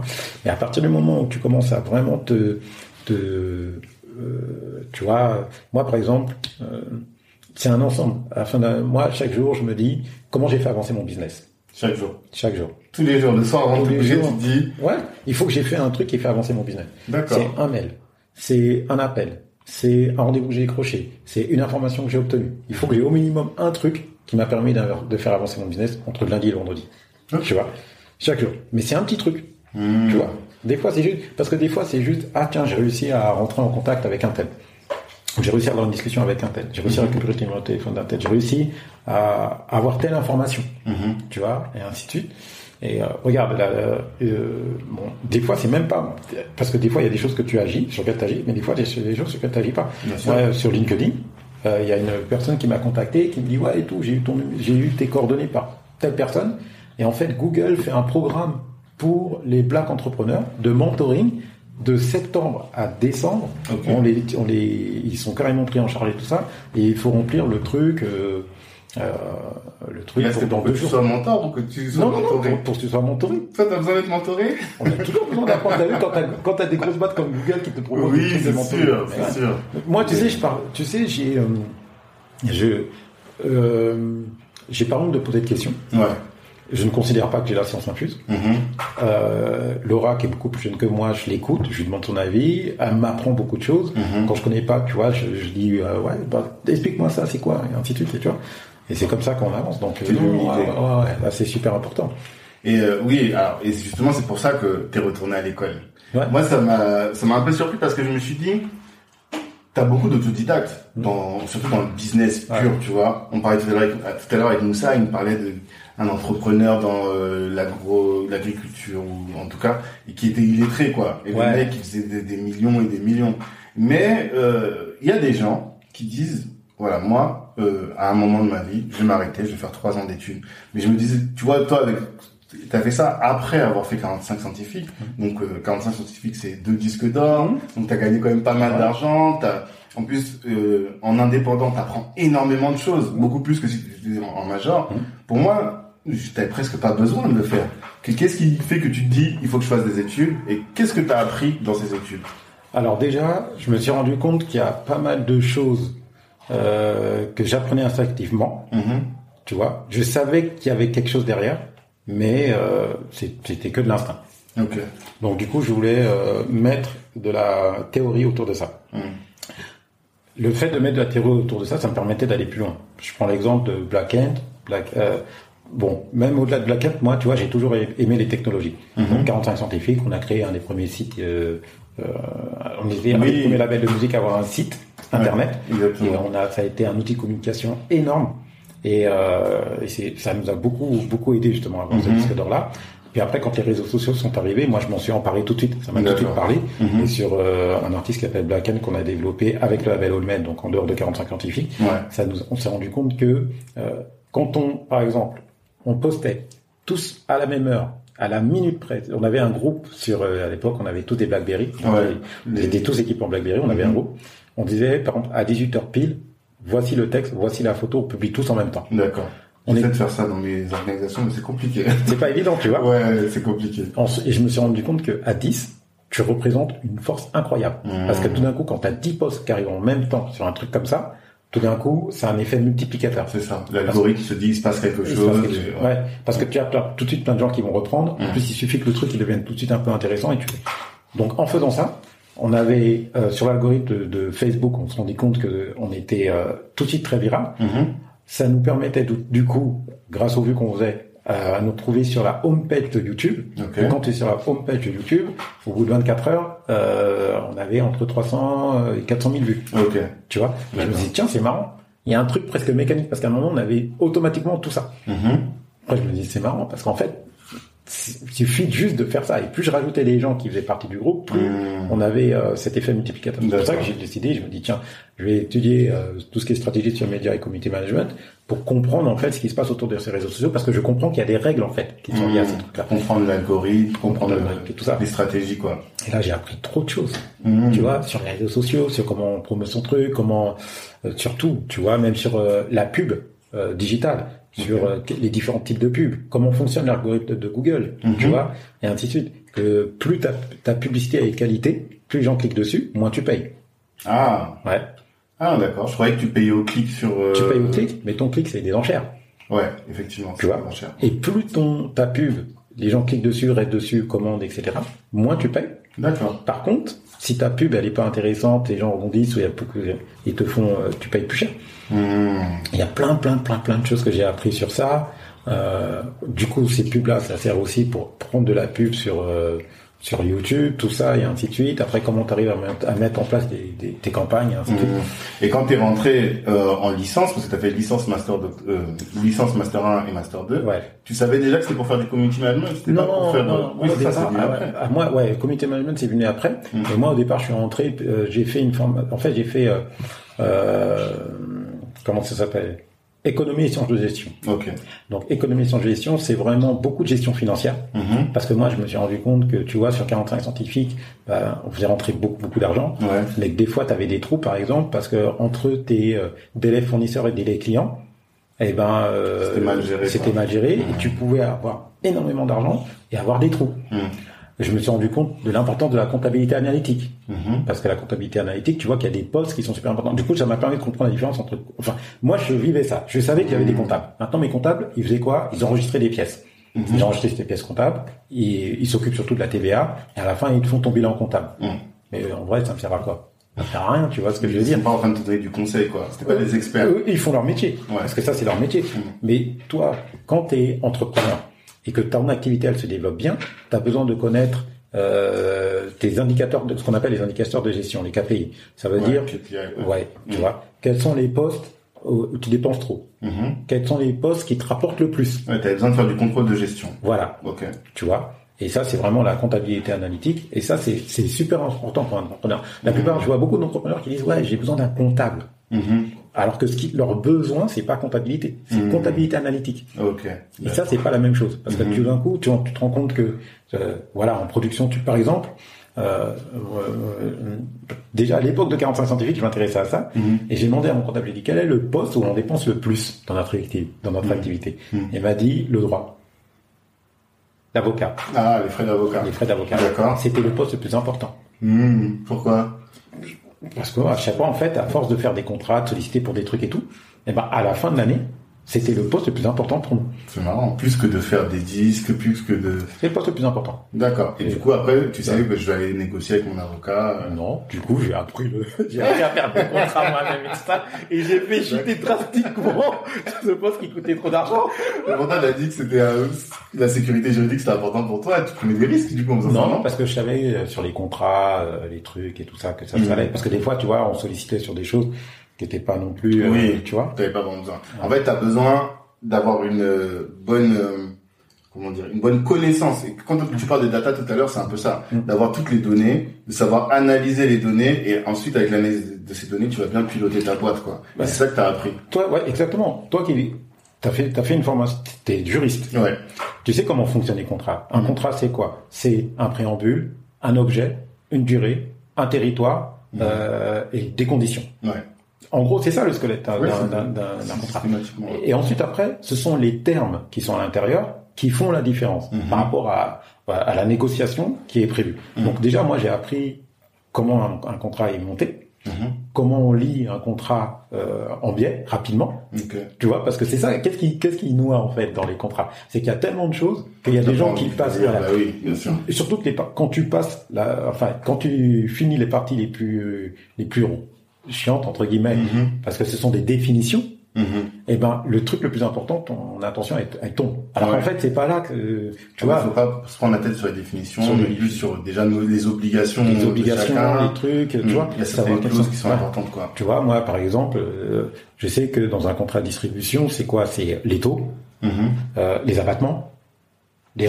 Les abattements, c'est, pardon, les abattements, c'est, tu vas prendre de la pub télé, Ok. la maison de disques ou ton distributeur va te refacturer les pubs télé, et, et ça peut te coûter cher, c'est-à-dire il peut faire un bénéfice sur toi. Ah, tu vois ce que je ok, dis d'accord. Ou les retours. Ça veut dire que quand tu vends tes disques en magasin, tu as Ouais. une provision sur retour qui est conservée par euh, ton distributeur jusqu'à ce que tes disques soient vendus. Donc quand tes disques ne vendent pas, Oui. ça veut dire que tes disques, prendre- ils te coûtent de l'argent. Mhm. Bien sûr. Tu vois? Et ça, ça, ça, ça a coulé beaucoup de labels. Hein. Mhm. Ça a coulé Du beaucoup coup, de ça, c'est des éléments qu'il faut savoir parce que tu peux négocier. Exactement. Euh. Et justement, il y a une interview où tu dis que toi, ton talent, enfin, ta force, c'était la négociation. Tu disais ça. Ouais. Que euh, quand tu venais avec, Gé- avec Géraldo, toi, tu étais là pour faire la négociation, quoi. Ouais. Et qu'est-ce que tu as appris, du coup, en termes de négociation? Euh, tout. C'est-à-dire que... Euh, Plutôt si tu as des conseils à donner aux gens quand tu Ouais, en voilà. négo, quels seraient-ils? C'est plutôt ça la question. Eh bien, Tanguy, ah, on m'a dit, que- on m'a dit qu'il va apprendre trop de choses aujourd'hui. J'ai dit, je vais apprendre. Alors déjà, premièrement, ce qui est important dans une négociation, c'est le rapport de force. D'accord.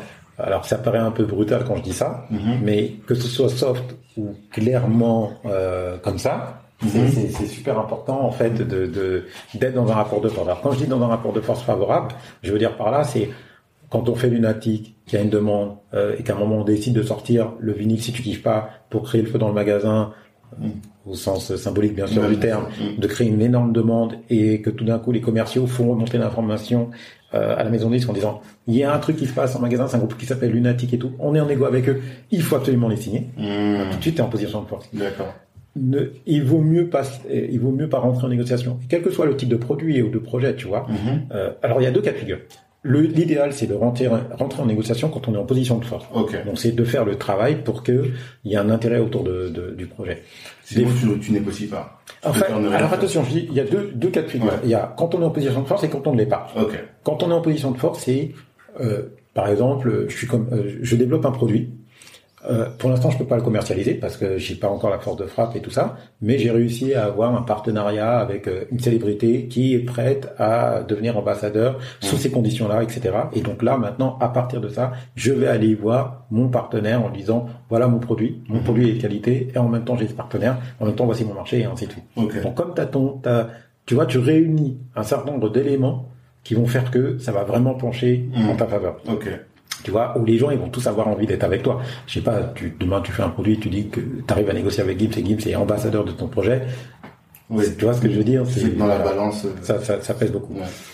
Maintenant, l'inverse peut fonctionner aussi. C'est-à-dire que euh, tu sais que tu n'es pas en position favorable, tu Mhm. sais que tu vas avoir un contrat qui va être pourri, par rapport à quel que, quel que type le pro- quel que soit le projet. Ok. Mais tu le fais pour tester ton projet sur le marché. Ok. Maintenant, toi, tu vas t'intéresser qu'à, enfin, tu vas t'intéresser. Moi, je donne mon, mon point de vue parce que c'est des choses que j'ai faites, Mhm. tu vois.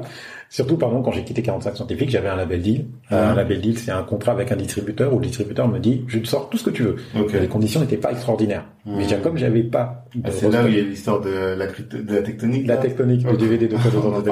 Voilà. Donc après, je dis OK. Parce que comme ça, ça me permet, moi, d'avoir mon deal et de pouvoir travailler. Mhm. Maintenant, je, je limite ça dans le temps. C'est-à-dire, ok, j'accepte tous les trucs pourris, mais je les accepte dans le temps. Bien sûr, je fais en sorte que tout ça, ça me mette pas sur la paille et que je Mhm. je m'y retrouve quand même, tu vois. Mais voilà, je suis pas en position de force. Donc pour l'instant, ce que je veux, c'est exister pour que euh, je puisse moi travailler et après faire exposer mon projet. Mais il faut l'intérêt du label? Dans ce- à ce moment-là de dire on signe tout ce que tu sors Alors eux, ben, parce qu'ils ont besoin de, de- de- d'un maximum de produits. Plus ils ont de produits, puis mathématiquement, ils ont de chances que euh, ça puisse être. En fait, Ah. ce qu'il faut savoir, c'est que l'industrie du disque repose sur un, un concept qui s'appelle le Star System. Star System. On entend parler souvent de Star, Ouais, Star System, mais tu vois, on sait pas ce que ça veut dire. Mhm. Ce que ça veut dire, c'est système d'étoiles. Si je, tu vois, euh, de- D'accord. comme on- Littéralement, littéralement, traduction traduction. Et ça veut dire quoi? Ça veut dire que euh, les maisons de disques ou ce- cette industrie vont prendre un maximum d'artistes, Mhm. tu vois, à potentiel, vont les lancer en l'air et vont regarder qui vont devenir des stars dans tous ces Mhm. systèmes. Ok. D'accord. Quelle est la, quelle est l'étoile qui va, qui brillera le plus? Mhm. Quelle est la star qui brillera le plus? Et ils espèrent qu'il y en ait une qui va rembourser tout le travail qui a été fait et faire du C'est bénéfice comme ça. ce- cette industrie fonctionne là-dessus. D'accord. Parce que tu ne peux pas savoir. Ouais. Tu vois, des fois, euh, t'as, t'as un art, tu vois, Jules, qui, même Jules même, il aurait jamais imaginé, il pouvait pas imaginer qu'il, qu'il deviendrait ça. Il y a plein d'artistes, c'est, la même chose, tu vois ce que je veux dire? Il y en a qui sont très talentueux et qui percent jamais, on en voit beaucoup dans Voilà. le rap, et il y en a qui sont moins talentueux et qui font des carrières Et fulgurantes. ça, c'est l'industrie du disque. Mm. Tu vois, euh, euh, Jean-Jacques Goldman, euh, je sais pas si tu es au courant, mais pendant des années, il avait un contrat qui était pourri. Ah, ah, quand, t'es- quand au- dans les années 80, Mhm. quand il était au sommet des charts, son, con- son contrat, c'était un contrat, mais horrible. Il a, il a D'accord. gardé, je crois, 10 ou 20 ans, je sais plus. Mhm. Et à la fin de son contrat, il a été voir la maison disque, il a dit, et, et il voulait renégocier. La maison disque n'a jamais voulu, il a dit, maintenant, vous ne gagnerez plus jamais un centime sur moi. Mhm. Donc, tu vois, il y a deux cas de figure. C'est où l'idéal, c'est d'être en position de force. C'est de faire fonctionner son projet. Donc, moi, je parle de mon industrie où bah, tu développes un artiste, tu vas partir à, tu vas, tu vas te remonter les manches et tu vas tout faire pour créer le D'abord en indépendant. et- Voilà, et faire Mhm. monter le truc pour que ce soit les maisons de disques qui t'appellent et à ce moment-là, tu es en position favorable. D'accord. Ou bien, euh, l'autre stratégie possible, c'est euh, t'acceptes des conditions qui sont pas terribles, mais derrière, tu sais que toi, tu vas faire ce que tu, ce qu'il faut pour te Mhm. faire exploser, parce que tu as besoin de ça. Mais derrière, euh, bah, tu essaies de circonscrire ça dans le temps, euh, de Ouais. manière à ce que quand tu arrives à, à terme de ton contrat, tu atteint ton objectif et que ton, ton, ton artiste, son produit soit au top. D'accord. Et ça, tu l'as appris, ça aussi, c'est de la pratique. Tu l'as pas appris à l'école ou quoi que ce soit. C'est vraiment, euh, est-ce que tu as des bouquins, par exemple, sur l'art de la stratégie, sur l'art de la négociation? Parce que pour moi, toi, t'es le stratège, tu vois. Et je me dis, mais il faut qu'on, moi, je suis pas du tout stratégique, par exemple. Moi, je me dis, je fais et euh, je donne toute mon énergie et ça va marcher. Mais je pense que c'est pas, c'est pas productif. J'écoutais un truc de Puff Daddy où il disait, s'il devait revenir à, euh, au, dé- au début de sa carrière, qu'est-ce qu'il ferait? Il dit qu'il a été habitué à travailler fort, work euh, harder, mais il disait qu'il aurait dû travailler smarter, tu vois. Et je me dis, bon, bah, maintenant qu'on a conscience de ça, il faut qu'on apprenne à le faire. Mais comment est-ce qu'on apprend à travailler smarter, tu vois? Alors, il y a, il y a deux bouquins Mhm. qui sont très intéressants. Il y en a un qui s'appelle euh, Atteindre l'excellence. Mhm. Tu connais ce bouquin? Non, pas du tout. C'est un bouquin de Robert Greene. Ok. Tu connais cet auteur? C'est un, c'est un auteur fantastique, euh, ce qui a étudié tout ce qui est stratégie dans le passé pour l'appliquer au monde de l'entreprise et même de la réussite en général. Ok. Donc tous les sujets que tu adores, tu vois. Ouais. Donc son bouquin il s'appelle Atteindre les- il en a, il en a- enfin il y a deux bouquins de référence. Il y en a un qui s'appelle Atteindre l'excellence, Robert donc il, de Robert Greene. Donc il va prendre des, des expériences de, de de gens qui sont des masters dans leur domaine et il étudie tous les points qui ont fait de ce genre de ces gens-là des masters. Mhm.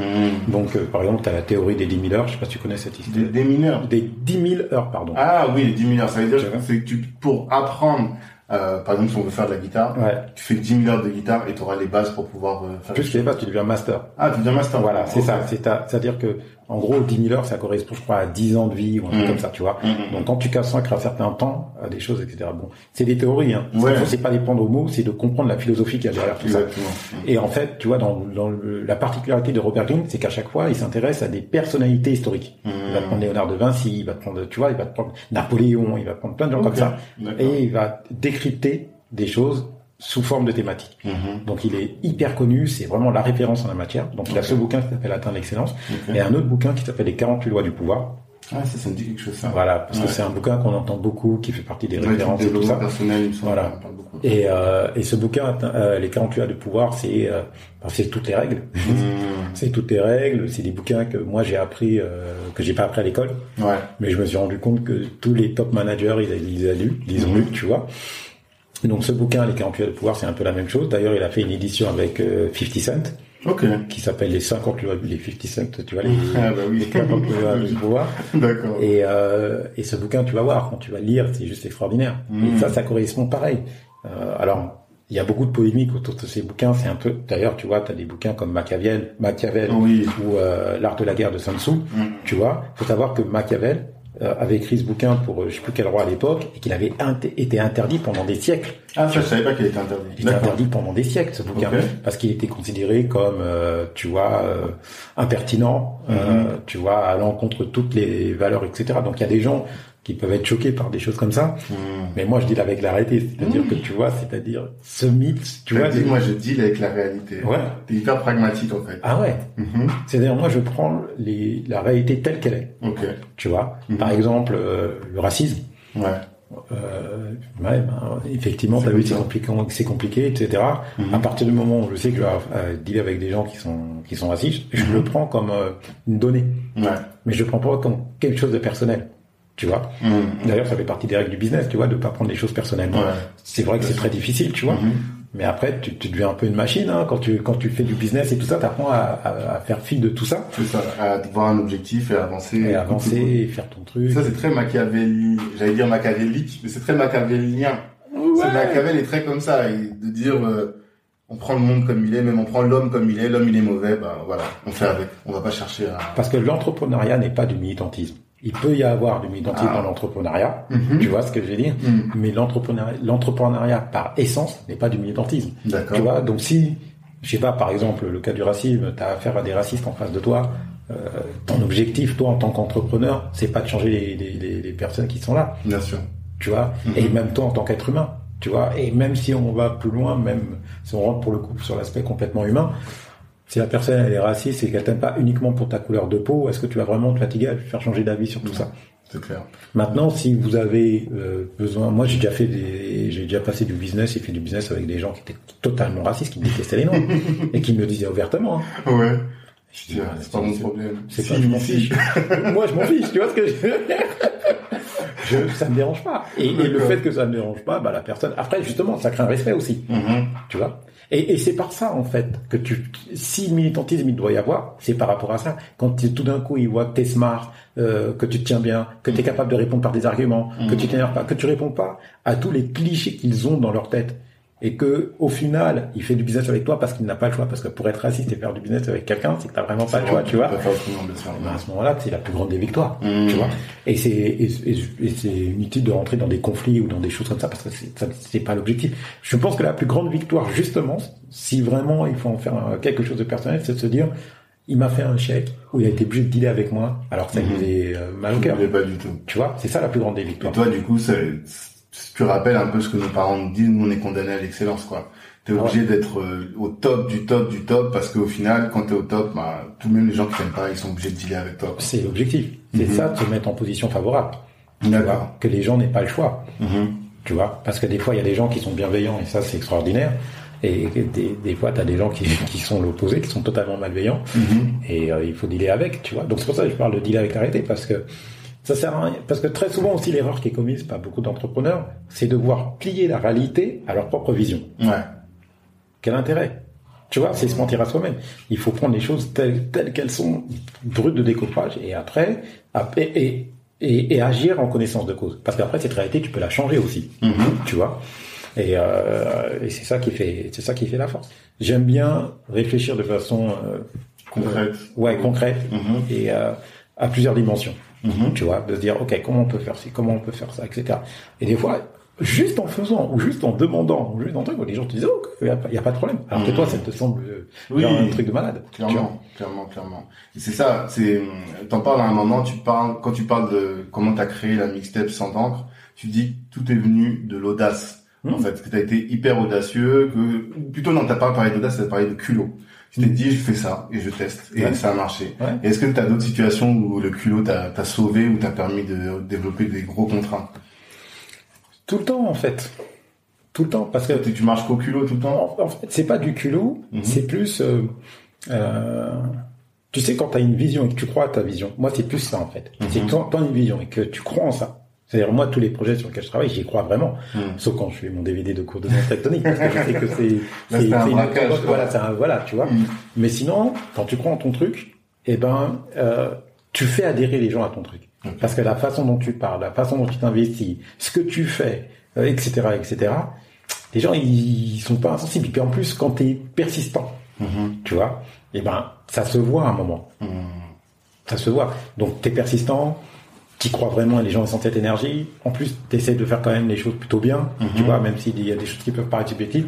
Et même s'il y a des gens à qui ça parle pas, ils vont respecter. Tu vois, par exemple, tu me parles de Inars, on parlait d'Inars Ouais. juste avant. Ouais, ouais. Inars, Mhm. et euh, qui était mon distributeur. Tu vois, sur certains projets de Black Ant, et il disait, il dit, moi, tu vois, il y a, je n'y croyais pas en Black Ant, Mhm. mais t'étais tellement motivé sur lui que j'ai dit, mais je te suis, ok, d'accord. D'accord.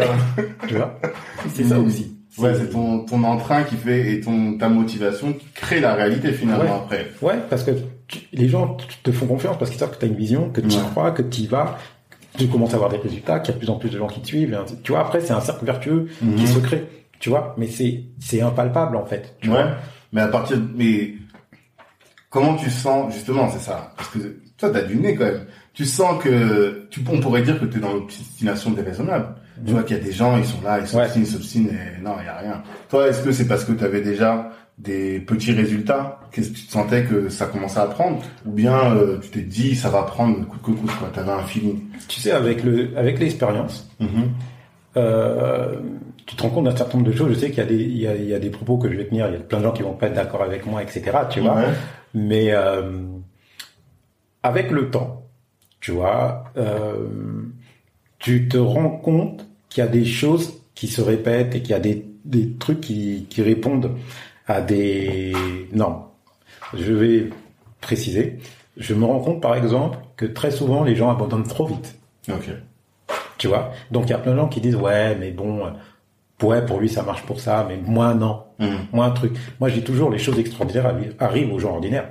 Mhm. J'ai des potes, des amis, à qui, qui, qui sont, tu sais, pessimistes par nature. Ouais. Tu vois, je sais pas, je, je- je- je vais leur recommander d'écouter ça parce que je pense qu'ils vont se reconnaître, tu vois, notamment un. D'accord.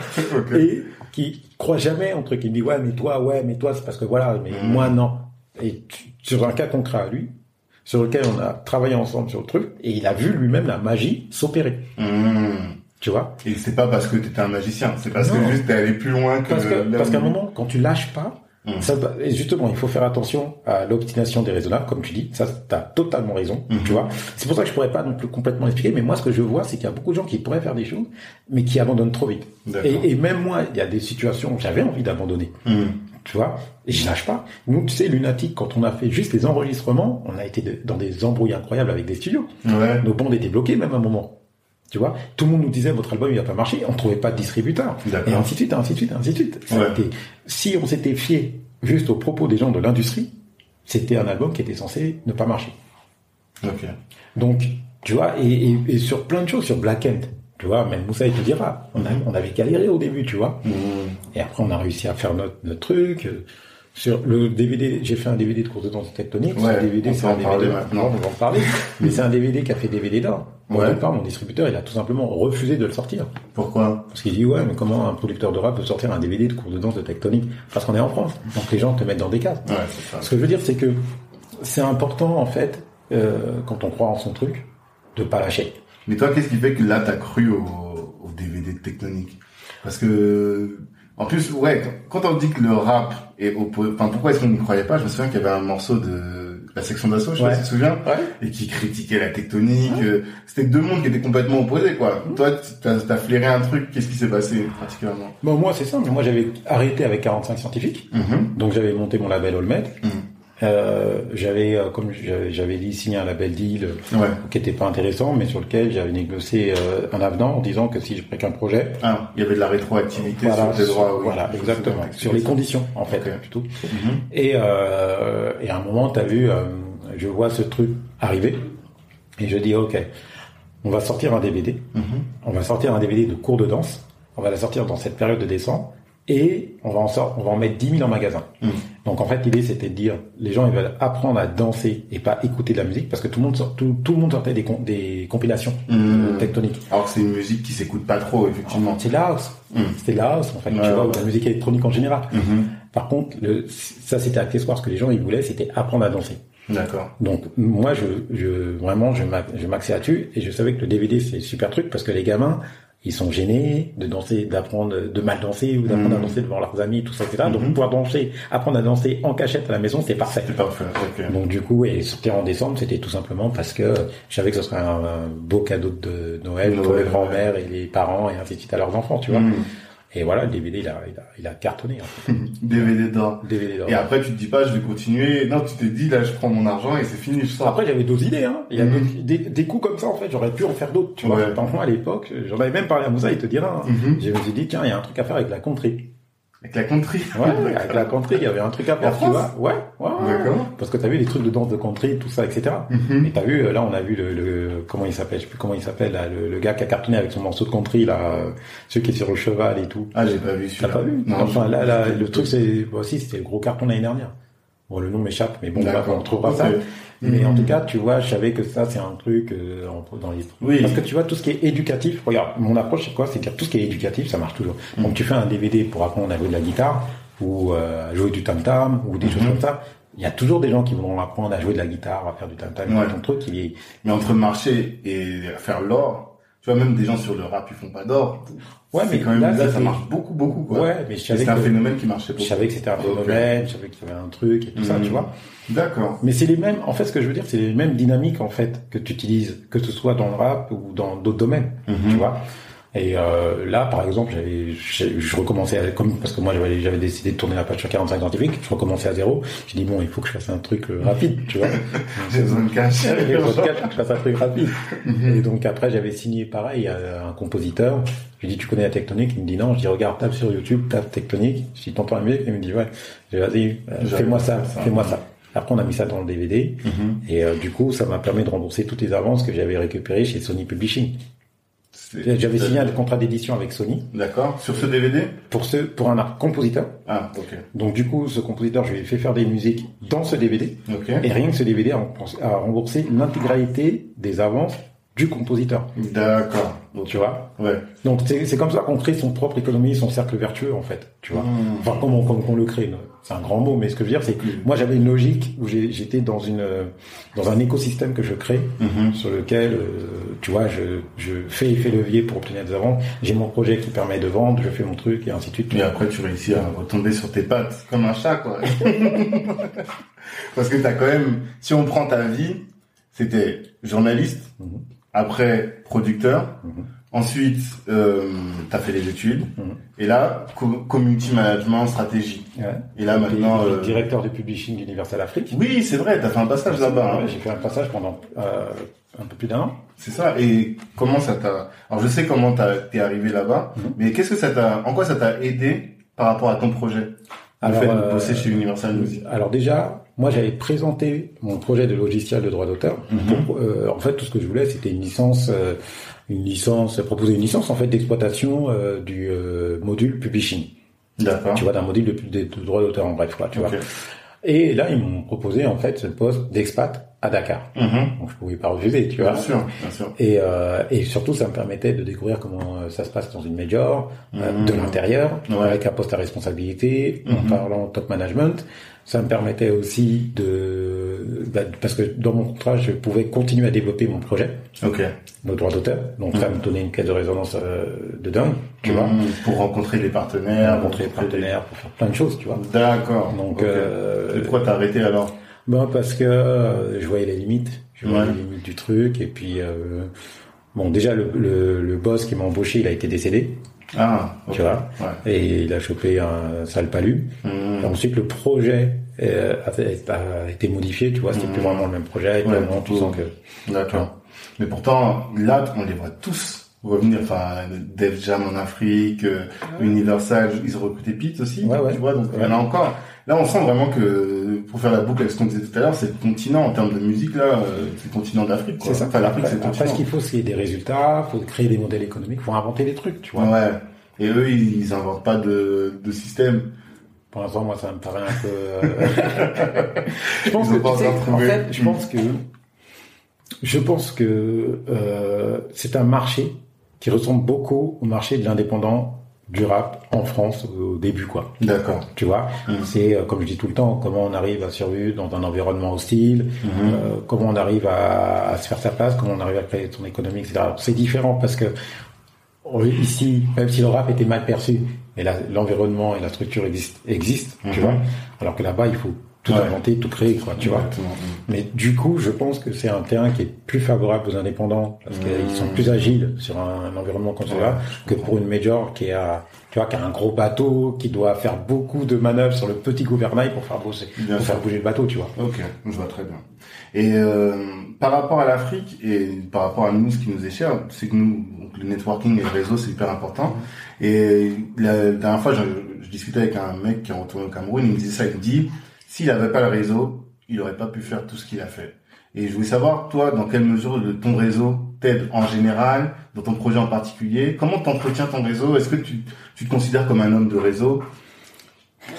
C'est une question qui est difficile Ouais. parce que euh, j'ai pas forcément conscience.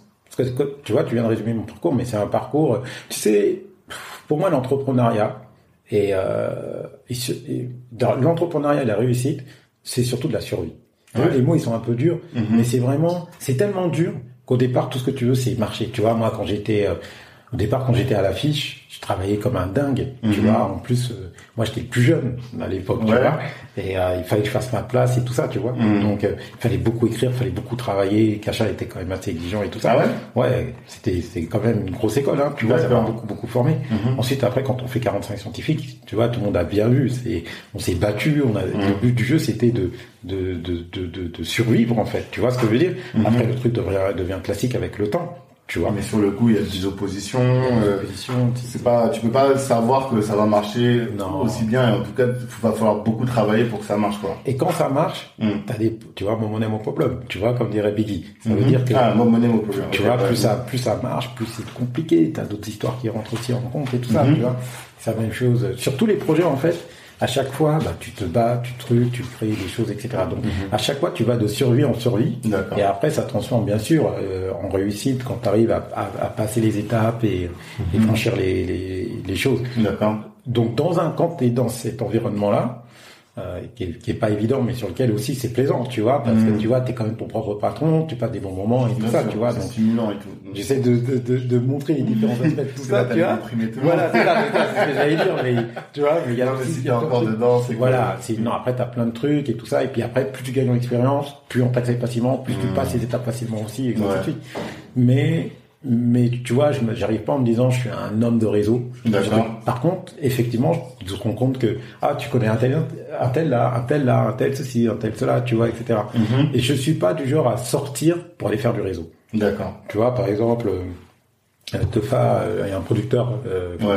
qui est très connu qui s'appelle Tefa. Nino, Sofiane actuellement. Exactement. euh, Il a fait un podcast avec mon associé Driver Mhm. et lui dans son podcast il dit moi je suis un homme de réseau, je Ouais. fais des réseaux. Donc lui il sortait en boîte de nuit pour rencontrer des gens, il faisait Mhm. tout pour rencontrer des gens. D'accord. Moi je cherche pas à rencontrer des gens, tu vois. Mhm. Moi je m'appuie euh, sur euh, sur euh, sur mes qualités intrinsèques. Ça veut pas dire qu'il en a pas, il en a aussi. Mais lui il a c'est une vraie qualité de faire du réseau pour lui, Mhm. Tu vois ce que je veux dire.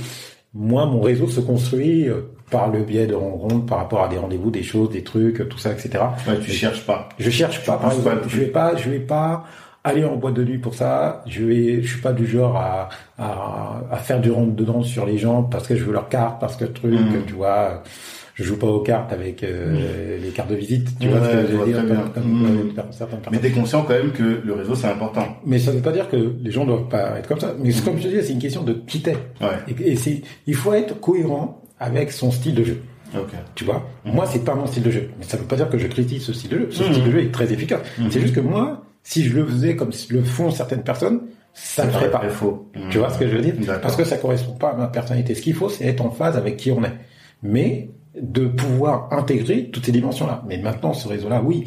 Après, t'as vu, je suis dans ce milieu, je, je connais quand même pas mal de gens, j'ai des trucs, etc. Tu vois Ouais. Mais Ça t'ouvre des portes. Ça ouvre Enfin, des portes. Parce que lui, il me disait, il, par exemple, il voulait ouvrir une, une, un centre dans une école. Il va avoir toutes les écoles, tout le monde le regarde. Ouais, bon. Mais une fois qu'il passe par quelqu'un qui connaît, quelqu'un, la porte, toutes les portes s'ouvrent. En tout cas, il y a certaines portes qui s'ouvrent. Et il me dit, en France, il n'avait pas ce sentiment-là. En Afrique, plus qu'ailleurs, il a senti la nécessité d'avoir un réseau. Alors, t'as vu, c'est ce que je te disais tout à l'heure, c'est qu'il y a des règles aussi en Afrique. Ouais.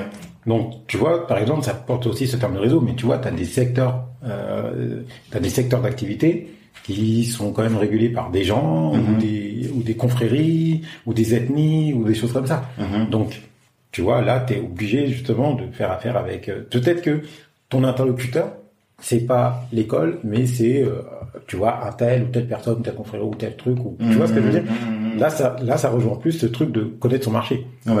Tu vois? Parce que en Afrique, tu, tu rentres pas dans les marchés comme ça. Ouais. C'est pour ça qu'il faut beaucoup comprendre, observer, savoir et tout. Donc peut-être qu'aussi il a pris la mauvaise décision au début. Mais après, la personne en question, c'est- c'est quoi en fait par rapport à cet environnement scolaire? Il te, il te dit, ouais, en passant par telle personne, là, il a réussi à obtenir ce qu'il avait besoin. Je me souviens plus précisément, mais en tout cas, l'idée c'était de dire, euh, le- il y avait des directeurs d'école qui eux ne lui ouvraient pas les portes. Mm. Et lorsqu'il a connu une personne qui était influente dans le dans le, la ville, c'était à Yaoundé, je crois, ou à Douala, c'était à Douala, eh bien les, les directeurs d'école maintenant ils l'acceptaient quoi. Ils Donc, les portes. maintenant, la vraie question, c'est quel est le lien entre cette personne et ses directeurs d'école? C'est ça. C'est ça qui est intéressant. Mhm. c'est ça qui est le plus important. D'accord. Tu vois ce que je veux dire? Mhm. Parce que c'est là où il y a la clé. Tu vois? Parce qu'après, c'est est-ce que tu es obligé de passer par cette personne Bon, moi, je veux pas créer le problème sur ce là ou est-ce qu'il y a moyen de bypasser? Ah, mais Ou de disrupter. Est-ce que de c'est possible Bypasser de, ou de disrupter. bah, Tout dépend du contexte. Mhm. Il faut dans ton expérience en Afrique, est-ce que tu as réussi sans ton, est-ce que tu penses que sans réseau, tu arrives à, euh, Non. non, on est d'accord. Non. C'est, essentiel d'avoir, euh, Tu- Mais ça, c'est comme partout. mhm, C'est-à-dire que si tu sors de nulle part, que tu rien trouvé, que tu pas de track record, etc., mhm. tu n'y arriveras pas. En Afrique, effectivement, euh, il y a quand même un réseau, tu vois, il y a quand même des choses qui sont organisées et tout. Mhm. Maintenant, euh, mais c'est plus complexe que ça. C'est est-ce que parce que si maintenant les, les gens qui tu es, tu es sur un secteur d'activité, les gens qui dirigent ce secteur d'activité ne veulent pas de toi Ouais. parce qu'ils t'aiment pas humainement, Mhm. parce que tu réponds pas à certains critères ou ainsi de suite. Tu fais comment? Ah. C'est la question que tu veux me poser. Un peu. Un peu. c'est tout, mais c'est tout ça. C'est pour ça qu'en fait, je peux pas répondre de façon aussi simple à Mm. cette question-là, parce que c'est là où il faut observer, il faut étudier, il faut des informations et ainsi de suite. Mm. Parce qu'après, quand tu quand tu travailles, tu te rends compte que rien n'est simple. Et, du coup, tu peux trouver tes solutions, des Mhm. fois dans des détails, dans des choses, etc. Euh, tu, par exemple, je sais pas, tu vas étudier le, secteur d'activité, tu vas voir que c'est euh, euh, t'as euh, ou une personne ou un clan qui dirige ce secteur d'activité. Mhm. Maintenant, toi, tu sais, maintenant, il faut. Euh, voilà, moi, c'est mon côté cartésien, et ça, c'est mon approche à moi. On n'a pas, euh, on fait jamais, on n'a jamais deux occasions de faire une première impression. Ouais, une bonne première impression. Je dis souvent ça. Mhm. Donc ça veut dire quoi? Ça veut dire que où tu vas et tu sais que tu vas pouvoir, ou tu penses avoir les chances de convaincre la personne, Mhm. mais tu as les codes, tu sais, tu as étudié le truc, tu vas pas comme ça euh, les mains dans les poches, Mhm. ou tu fais appel à un intermédiaire qui va te permettre de faire le lien avec la personne. Mais tout dépend de ton approche, parce qu'il y a beaucoup de gens en fait qui grillent leurs cartes parce qu'ils ont la mauvaise approche au départ. Ouais. Tu vois, en fait, tu as vu quand tu découpes, tu découpes, tu sous-découpes, tu découpes, et ça c'est vraiment de la technique de chef de projet. C'est que Ouais. tu as une action et tu la découpes en sous-actions, Mhm. etc. Et après, ce qu'il faut identifier, c'est l'aspect crucial. qu'est-ce qui va être, qu'est-ce qui va être deal breaker, tu vois, c'est le terme Mhm. deal breaker, tu vois. C'est la rencontre avec euh, cette personne qui est décisive. Maintenant, cette personne qui est décisive, il faut étudier comment tu vas l'approcher. Moi, je t'ai fait part, par exemple, en ce qui me concerne, la première partie de Black c'était un truc qui était important pour nous, pour le concert au Zénith. On a Mhm. attaqué dans tous les sens. On, a eu la chance que personne ne se soit manifesté sur le Ouais. truc. On a eu nos notre, notre, notre opportunité. On a fait notre première partie tranquille, tu Mhm. vois.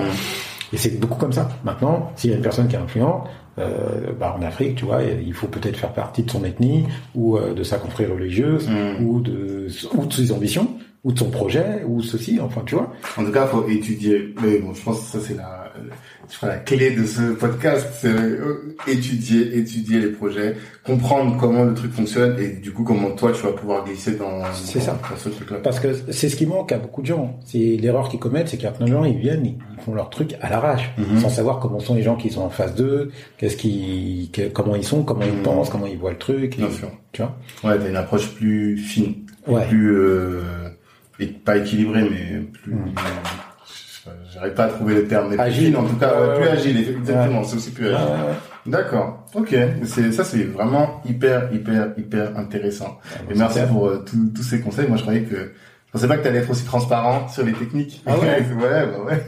Mais, euh, déjà moi je suis là pour partager. Et puis Mhm. après le vrai truc c'est quoi? C'est que bon moi je fais je fais part de mon expérience, mais je ne dis pas que il faut faire comme moi et que j'ai la science infuse, etc. C'est chacun trouve sa propre force, tu vois. Et pourquoi ça ne pose pas de souci Parce que tu sais, je, euh, c'est marrant parce que dans notre communauté, mhm. très souvent les gens cachent les choses. Ouais. Il n'y a pas le culte de la, la culture de la transparence. Ouais. Mhm. Et parce qu'ils pensent euh, ah euh, il va il va il va devenir aussi fort que moi ou il va réussir avant moi avec ça, etc. Oui, il va me porter l'œil. Oui, Beaucoup, on je porter l'œil, ouais, etc. Sauf que tu peux transmettre toutes les informations. Déjà, c'est chacun sa chance, Mhm. chacun sa destinée, Bien sûr. et euh, ça t'enlève rien. Mhm. Tu vois ce que je veux dire? C'est-à-dire que moi, je le, fais- tout ce que j'explique, je l'ai, fait moi-même à ma façon. J'ai mon aisance par rapport à ça, mais c'est pas tout le monde qui va pouvoir le, le faire de cette manière-là. Et chacun va inventer son propre, ses propres katas, son propre kung-fu. Il Mhm. va faire, il va faire ses choses, tu vois. Mhm. Et ça, c'est important, tu vois, en termes de communauté, de pouvoir transmettre ça, parce que l'entrepreneuriat n'est pas développé chez nous, ici, en milieu urbain, à Paris, en, Mhm. en, en région parisienne, je veux dire. Tu vois, c'est pas comme aux États-Unis, où la culture de la communication orale ou de l'entrepreneuriat, tu Mhm. vois, où ça vient de chez eux, Ouais. est fort. Ouais, tu vois, aux États-Unis, ça, ça, ça a toujours existé. Mhm. Moi, je me rappelle, j'étais choqué quand j'allais à New York. Je voyais des vendeurs, tu sais, euh, qui vendaient des babioles, tu Ouais. vois, qui rentraient dans les dans les KFC et tout ça, qui vendaient leurs trucs et tout. Et des gens qui disent ouais et tout. euh, euh, T'as vu, c'est bien, c'est un entrepreneur, Mhm. tu vois. Alors que pour toi, c'est, enfin, il n'y a rien de spécial, quoi. Ici, on appelle ça des papas. Ouais, des voilà. Qui vendent des trucs. de Toi, te voilà. Et, euh, Et eux, ils encourageaient, pour eux, c'était positif, quoi, de faire j'ai ça. vu ça. La j'ai vu ça. J'étais- euh, Le mec, il respectait, il disait, ah ouais, et tout, t'es un entrepreneur, tu crées ton Mm. truc et tout. Le mec, il dit, ouais, ouais, ils vendaient des trucs, t'as Mm. quoi et tout. Ils ont acheté des trucs juste pour le soutenir. D'accord. Tu vois. C'est une autre culture, effectivement. C'est une autre culture. Ici, on n'a pas, on n'est pas encore dedans, pas complètement encore. Donc c'est pour ça que tu vois d'expliquer les choses etc ça m'enlève rien et puis si demain il y a des gens qui arrivent à si ça sert à des gens et qu'ils obtiennent des résultats grâce à ça ou que ça leur permet d'être plus efficients grâce à ça Mhm. c'est tant mieux tu vois et moi ça me ça me ça pourrait que me faire plaisir en fait tu vois Bah, merci en tout cas.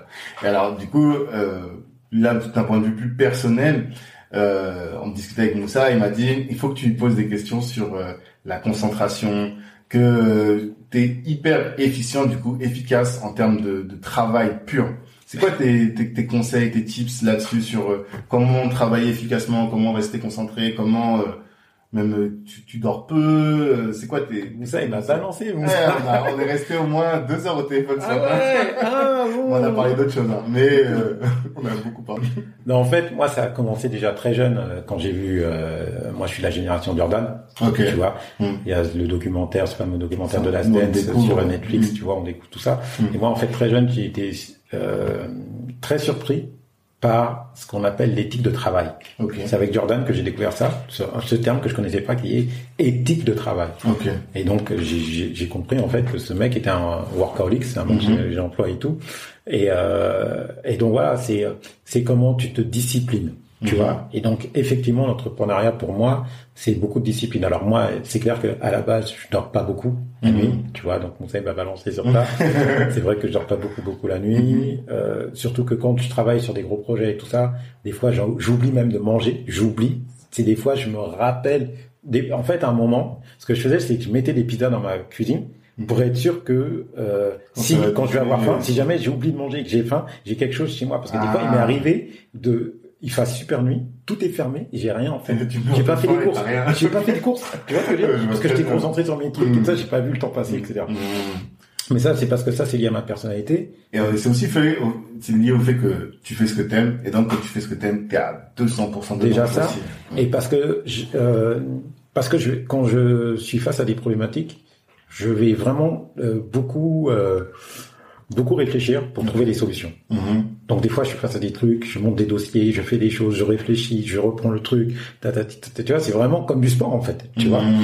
Et euh, donc ça, moi, c'est vraiment à titre personnel. Je fais vraiment, je, je mets l'effort de travail nécessaire au projet, parce que je, je et, je vois, pour, contrairement à d'autres personnes, qui des fois veulent des choses, mais sont pas prêts à sacrifier ce qu'ils veulent à ça. Mhm. Tu vois, en termes notamment de travail, de sommeil, tu Mhm. vois, de temps et ainsi de suite. tu vois? Mhm. Et puis après, euh, après c'est euh, comment dirais-je? Parce que on a eu beaucoup de discussions avec Moussa, notamment sur la force mentale. Je pense qu'il t'a parlé un peu de ça, tu vois? Et euh, parce que c'est un truc. Alors la force mentale, ça c'est quelque chose Ouais, qui est très. expliquer. Voilà, ça c'est un truc qui est très important. Euh, c'est un truc qui est lié au sport, Mhm. tu vois. Et euh, euh, des fois pour se conditionner. Eh ben, tu as plusieurs façons de le faire. Donc, tu as l'imagerie. Ça, c'est un vrai, c'est un vrai sujet à part entière dans le sport. C'est très anglo-saxon, très fort les Canadiens là-dessus, etc.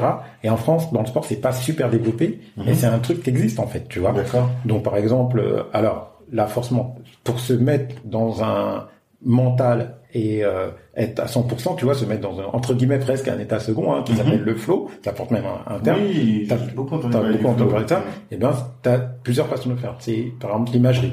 C'est tout d'un coup, tu te Visualises. projettes, tu visualises. Ok. On a déjà vu des images du Sunbolt, tu sais, qui regarde la piste, il se parle à lui-même, et puis après il fait des gestes comme s'il était déjà en train de faire le truc. Ouais. Ça, on appelle ça l'imagerie. Ou les, des gens qui font du bobsleigh aussi. Mhm. Tu sais, ils font les mouvements dans le vide, comme s'ils avaient déjà fait le parcours et tout ça. Ok. Donc ça, ça fait parler. Il y a d'autres choses qui s'appellent la routine. C'est-à-dire, par exemple, Nadal, il va prendre ses, ses, ses bouteilles d'eau, il va les mettre d'une certaine manière. Et quand Mhm. il fait ça, il se conditionne pour mettre, pour être au maximum de sa concentration. Ok. Tu vois? Pour savoir que il n'aura pas à se concentrer pour savoir où est-ce qu'il va prendre la bouteille d'eau parce que tout, tout Non, est déjà en fait, organisé. ce geste-là le conditionne. Ah, Il le d'accord. fait passer dans un autre état. Nadal, c'est un mec, avant euh, les, avant de rentrer sur le cours, il va te faire des photos, il va te faire des vidéos, il va faire des, des il va tout faire. Mhm. Ensuite, après, il va prendre sa douche, il va commencer à se mettre en condition. Et quand il va s'asseoir sur le truc, on peut voir des images, hein. Tu vois, Mhm. je t'enverrai même des vidéos de ça. Ouais, je veux bien. Ben, tout d'un coup, quand il se met sur le coup, il va poser ses bouteilles d'eau. Et quand il pose ses trois bouteilles d'eau comme ça, tu sais, c'est les côtés un peu maniaques. Il y a Mhm. des gens qui vont prendre, tu sais, même à l'école, tu vois des gens, ils installent leur trou d'une certaine manière, Mhm. ils installent leurs signaux, tu vois. Ouais, ouais, ouais. Et ben quand il installe ses bouteilles de ça, et ben ça déclenche sa concentration et le fait d'être complètement impliqué et être à 100% sur le truc. Donc j'étais en RDC en République démocratique du Congo, Du Congo, ouais. et j'ai fait une démonstration de mon logiciel au responsable du bureau de droit d'auteur là-bas et du ministre de la culture. Et en fait juste avant je fais une vidéo et je suis en train de blaguer. C'est ça, il m'a parlé de ce T'as parlé de ça, Ouais, ouais. Je savais qu'il te parlait de ça. Et après, il était surpris parce qu'il m'a vu passer de je rigole complètement, je Mhm. fais totalement des blagues, à je suis hyper sérieux et tout d'un coup, etc. Concentré, tu vois, concentré et tout. Mhm. Mais par exemple, euh, moi, je peux rigoler avant, je peux blaguer totalement, etc. Et quand je vais me mettre dans le truc, eh ben, rapidement, je vais me mettre en condition. Tu Mhm. vois, c'est-à-dire, je vais me concentrer et je vais complètement me, couper, me plonger, voilà. ouais. Tu vois, me plonger dans mon truc.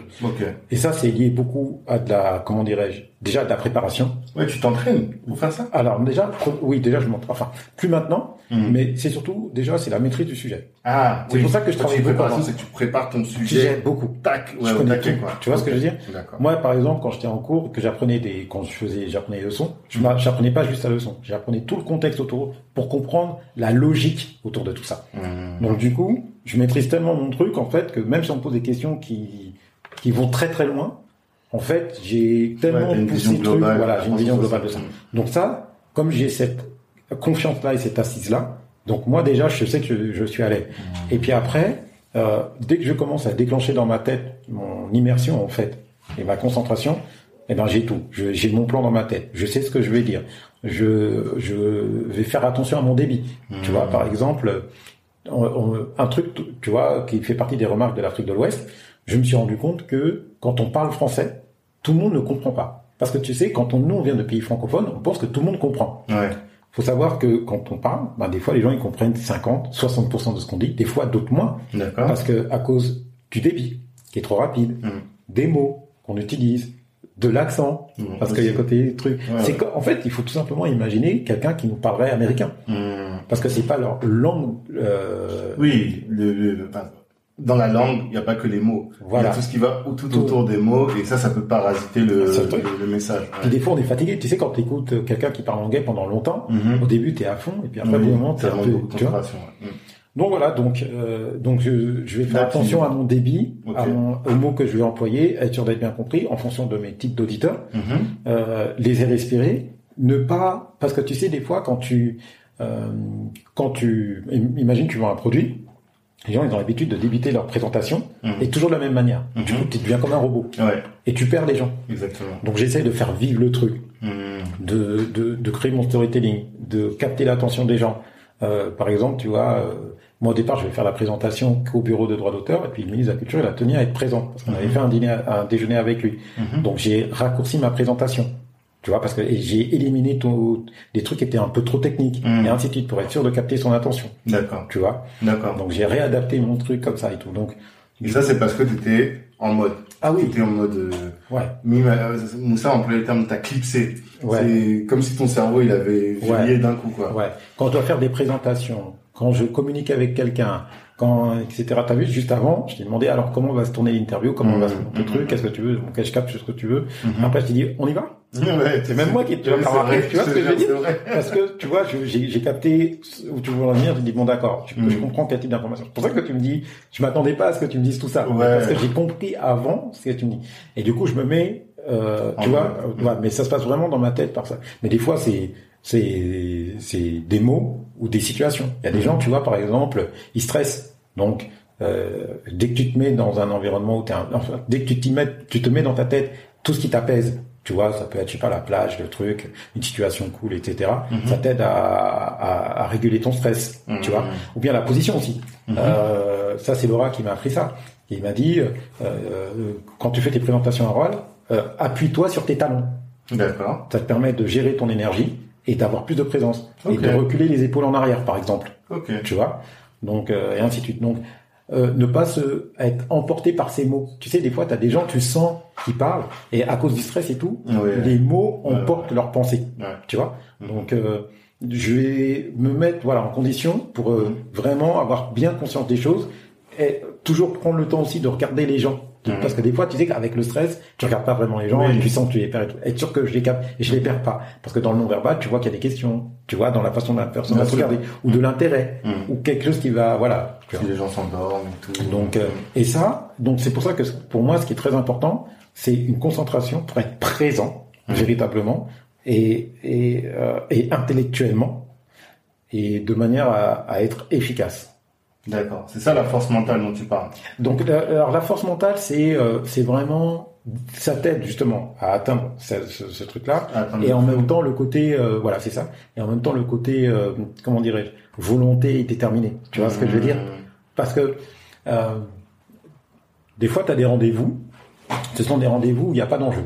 Mhm. Donc, ça peut aller trop à la bonne franquette, mais il faut pas oublier que c'est quand même professionnel. Quelque chose. ouais. Tu vois ce que je veux dire? Mhm. Même quand la personne, c'est ton ami, etc., il y a quand même un côté un peu professionnel. Tu vois, là, on a parlé, c'était sympa, tu vois. Mhm. Mais il y a côté, il y a quand même un podcast derrière. Ouais, ouais, tu vois, et dans ton Mhm. podcast, t'as un véritable objectif, tu vois. Mhm. Et quand tu me demandes de venir, t'attends quelque chose de précis, tu Bien vois.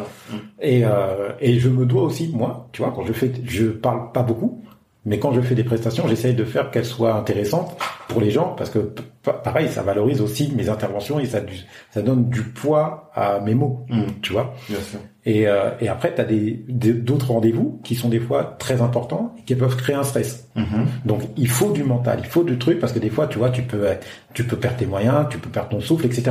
Et tu peux te, et du coup, des fois, tu perds ton combat devant les gens. Parce que je te parle, je prends juste l'exemple de la présentation orale, hein, mais ça peut être d'autres trucs. C'est t'abandonnes parce que tu sens que les gens ils te suivent pas, Mhm. t'as plus confiance en toi, tu te, tu te désagrèges, les gens ils Mhm. sentent que t'as- tout le monde a senti un peu ça. C'est là où il faut avoir ce mental et dire j'abandonne pas, je remonte. Mhm. Ok, je recommence. Tu vois ce que je veux dire. Et comment je rebondis sur le truc. Bon, ok, j'avoue là jusqu'à maintenant ma présentation a été pas terrible. Je Attendez, je recommence tout à zéro. Bon, ok, là je me suis un peu truqué. Tu vois ce que je veux dire? Ça peut être un mot d'esprit, euh, tout d'un coup tu repars un nouveau souffle, etc. Tu vois ce que c'est comment c'est se pas se laisser submerger parce que tu es intimidé, parce que la personne en face de toi c'est une personne à responsabilité, Mmh. parce que tout d'un coup il y a beaucoup de monde auprès auprès desquels tu dois parler, parce que parce que parce que parce que parce que le contrat il est important, parce que le, le moment est important, etc. Quand des fois les moments ils sont super importants, c'est de te dire ok je gère comme une situation normale, parce que des fois il y a des gens qui sont très bons, mais c'est l'enjeu qui font Mmh. Ouais, qu'ils en fait performer. la, la copie blanche. Une fois, ça Ouais. m'est arrivé à la fac, crise de panique, j'ai j'ai rendu copie blanche. Bah, tu vois, le fait d'avoir cette concentration et cette force mentale, ça, t'a plus- ça, t'a- ça, ça aide à, dire j'y vais. Mmh. Tu vois, moi j'ai fait des présentations devant des gens qui étaient tellement hostiles, ils Ouais. voulaient pas de mon logiciel. Mhm. Ils me font faire une présentation, je reste, je sais plus, trois ou quatre heures debout et que des attaques. Mhm. Moi, mes associés à la fin, ils étaient comme ça, ils tremblaient. Tu vois ce que je veux dire à ma place. Et moi, je prends parce que je prends jamais ça personnellement. Ouais. Tu vois. que tu dis. ouais. Je prends pas personnellement. Et comme je me suis préparé, je réponds à toutes les questions. Ouais, mais vous me dites que votre logiciel, il permet de traquer. Ouais. On va aller sur YouTube. On va l'utiliser maintenant avec mon téléphone. On va essayer avec ça. Et Ils utilisent différentes sources et à chaque fois, ça marchait, ça marchait, ça marchait. Maintenant, vous dites ça, je répondais à tout.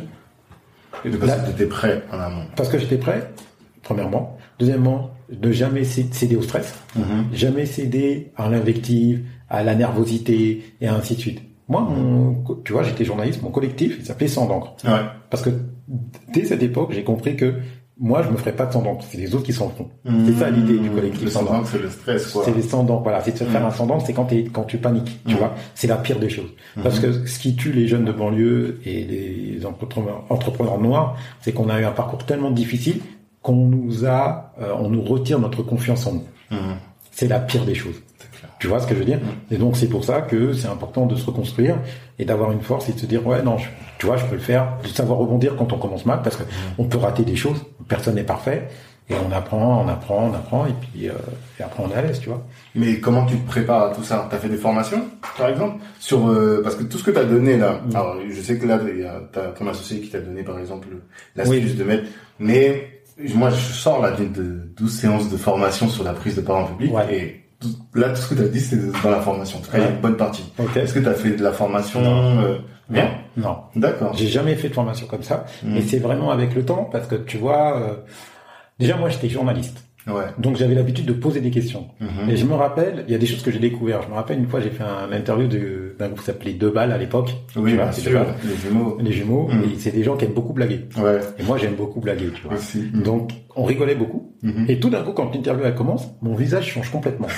Et tu sais, moi, quand je suis très concentré, j'ai un visage qui est très fermé, très dur. Tu D'accord. vois Ils Et- ont pas compris. Ils ont pas compris. Mhm. Et après, ils m'ont dit, mais attends, qu'est-ce qui se passe tu vois Bah, Et Parce que j'ai switché, en fait. Mm. Tu vois Parce que dans ma tête, je suis en train de refaire les trucs, là, ta, ta, ta, ta. Forcément. Et euh, donc ça, par exemple, j'ai découvert que je, je, je, je renvoyais cette image-là, mais sans m'en rendre compte, parce que je faisais mon switch et je, je me disais, ah d'accord, mon switch se traduit par une expression du visage Mm. euh, spécifique. Ouais. Mais le l'exemple de comment ça s'appelle euh, Ah Bolt, Ouais. euh, Nadal, tout Ouais, ça, l'imagerie, des- tout voilà, t'as as vu des choses. Après, T'as vu des après, choses, t'es après, renseigné. après, après, je me suis bien, bien sûr, je me suis Mm. renseigné. Il y a des choses sur lesquelles je me suis renseigné, des choses- il y a des choses que j'ai compris, il y a des choses que j'ai renforcées. Tu vois, par exemple, moi, tout ce qui est mental, etc. Parce que c'est beaucoup de mental. Mhm. tu vois. Et euh, je discutais une fois avec euh, Cyril Diabaté, qui est champion Ouais, de boxe taille, Ok. champion de boxe taille. Et je lui disais, euh, je parlais de ça, je parlais du mental. J'ai dit ouais, t'as fait du, de du muay thai, t'as fait du- des sports de combat, ça nous requiert beaucoup de mental. Pour toi, qu'est-ce qui est le plus important? Ce sont les qualités athlétiques ou le mental? M'a Mhm. dit le mental. J'ai dit mais tu peux pas dire ça. Quand t'es Messi et que t'as ces qualités-là, Mhm. tu peux avoir le mental que tu veux, tu t'en sors. Il m'a dit Jean-Pierre jamais. Et après, il m'a expliqué, il m'a dit, voilà, moi, t'as vu, hein, une fois, j'ai fait mon premier co- combat de MM. Il me dit, non, la première fois j'ai fait de la, bo- de la boxe taille, j'étais chez ma grand-mère, en vacances, elle m'a inscrit, et euh, quand je suis rentré, elle m'a dit, alors, ça t'a plu? Elle m'a dit, ça m'a plu, un jour, je deviendrai champion du monde. Mhm. Et après, il me dit, toute ma vie, j'ai vécu comme si j'allais être champion du monde. Le jour où je suis devenu champion du monde de boxe taille, pour moi, c'était normal. La visualisation. La visualisation. Parce que pour lui, il, il- c'était évident. Tu vois? Et il me dit, premier combat de MMA, euh, un moment combat de MMA, je sais plus si c'est le premier, il me dit, euh, euh, le mec est en train de me massacrer. Mhm. Il me dit donc là, t'as vu, je- là, je peux te rejoindre. J'ai plus confiance en moi, je peux me dire ça et tout. Et là, je me parle à moi-même. Je me dis, mais Cyril, qu'est-ce que tu fais? Tu fais n'importe quoi. Allez, ressaisis-toi. Tac, tac, tac. Et là, il est reparti sur ton truc. C'est garder la maîtrise, en fait, de. Mais je pense que tu vois, tout le monde se reconnaît un peu là-dedans. Des gens qui ont perdu, des fois, sur des trucs comme, sur des trucs tout bêtes. Tu- le sport. Tu vois, la, la- la boxe, bah, c'est, c'est comment je t'intimide et comment je te fais perdre tes moyens avant. Mhm. Oui, Tu vois. c'est pour ça que de- dans les dans le pré-combat, ils sont là, ils se bannent. euh, Mais même quand ils sont sur le ring, tu vois, Mhm. quand ils se regardent, D'accord. c'est à ce moment-là déjà que ça se joue. D'accord. C'est déjà à ce moment-là que ça se joue. Mhm. Et ben pour moi, par exemple, un grand rendez-vous ou des choses comme ça, ça se joue à ça. Moi, par exemple, mon pote Géraldo, Mhm. je lui disais tout le temps, mets ta veste militaire. Ouais, j'ai tu te rappelles quand j'ai dit, oui, tu vois, oui, oui, dit ça. Et parce que mon pote Géraldo, je me rappelais que quand il mettait sa veste militaire, Il était différent, il, il était différent. quoi. Et là, ça c'était autre chose Mhm. que quand il mettait. Je l'obligeais à mettre sa veste militaire. Ça me faisait rire à chaque fois. Je dis, ah, mets-la. Parce que je sais qu'à chaque fois que tu la mets, ça fait un truc. Et chacun a ses, a ses petits trucs comme ça, tu vois. Et tu le sens. Tu sais, tu le sens quand t'es dans un bon jour. Tu sens quand t'es dans un mauvais jour. Mhm.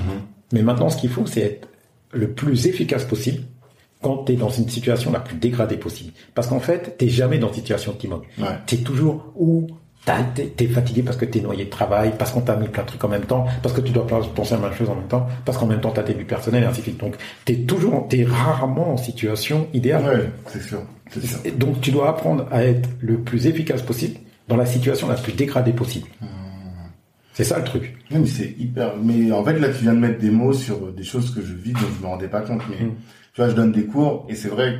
Des fois, t'as une rage dedans ou t'as des trucs, quoi. Ouais. Tu vois, t'es enrhumé. Mais quand t'es dans le feu, t'es dans le feu, quoi. T'oublies tout ce qui s'est passé. Tu dois être capable d'oublier ça. Mm. T'imagines que Michael Jordan, tu vois, je parle de lui parce que vraiment c'est un truc de fou. Mhm. Il a été, les mecs l'ont empoisonné. J'ai pas vu ça. Les mecs lui ont mis des trucs dans sa, dans son, dans sa pizza. D'accord. Et Ils en tout parlent dans le- dans le documentaire, ils en parlent. Ils montrent. Et en plus, c'est même comique quand ils en parlent et tout ça. Mhm. Le mec mange le pizza, il est malade. Mhm. Il dit, je vais jouer quand même. Ils disent, mais il vomit tout le temps. Il passe son temps à vomir. Mhm. Il dit, je vais jouer quand même. Le mec vomit, vomit, vomit, monte, euh, bon, pardon, rentre sur le terrain. Il mieux plus. Il explique, il, il, il cartonne. Au début, c'était moyen. Après, il cartonne. Et je crois que c'est un des matchs où il a mis le plus de points de sa carrière. Quand il finit son match, c'est Scottie Pippen qui le porte tellement il est malade. T'imagines le truc Ouais. T'imagines la force mentale qu'il faut avoir ouais, ouais. Donc tu vois, tu me parles d'une rage dedans. Lui, à ce moment, il est carrément, on lui a mis un truc dans sa pizza. Mhm. Les mecs ont monté un truc, tout ça, pour lui mettre un truc dans sa pizza pour le rendre malade, tu vois. Et, et, et des situations comme ça, tu peux en avoir plein. Comment tu fais pour trouver ta force? Et même des fois, tu te retrouves dans des situations, des fois, t'es pas prêt. Mhm. Des Ouais, fois, on te dit, ah, vas-y, tiens, il y a un tel qui est là, là. Présente-lui ton truc. Mhm. Toi, t'es pas prêt. Tu dois être capable. Euh, et- enfin, moi, en tout cas, ce que je fais, c'est de trouver tout de suite un truc qui me mette en condition pour être tout de suite efficace. Avoir mon mot, les discours, les trucs, focus, etc., etc. C'est tout ça, en fait, que, que, dont ça, il, il te parle, D'accord. référence. Donc c'est un la visualisation, visualiser, Ouais. être euh, l'objectif que tu veux, Ouais. et deux la force mentale, réussir à clipser, en tout cas, trouver un élément déclencheur Ouais. ton, pour te mettre en condition pour réussir Là, ton. parce que en fait, cette histoire de force mentale repose sur plusieurs choses. La visualisation, l'imagerie, c'est-à-dire pouvoir te, pro- te projeter. Cyril Diabaté qui se dit je vais devenir champion du monde, qui Mhm. se voit déjà champion du monde, Mhm. et qui croit vraiment. Mhm. Et qui le devient parce qu'il y croit, parce qu'il dit j'ai vécu comme un champion du monde. Euh, D'autres, ça va être la routine. Ça veut dire, par exemple, Nadal, qui va poser ses bouteilles d'une certaine Ouais. euh, manière.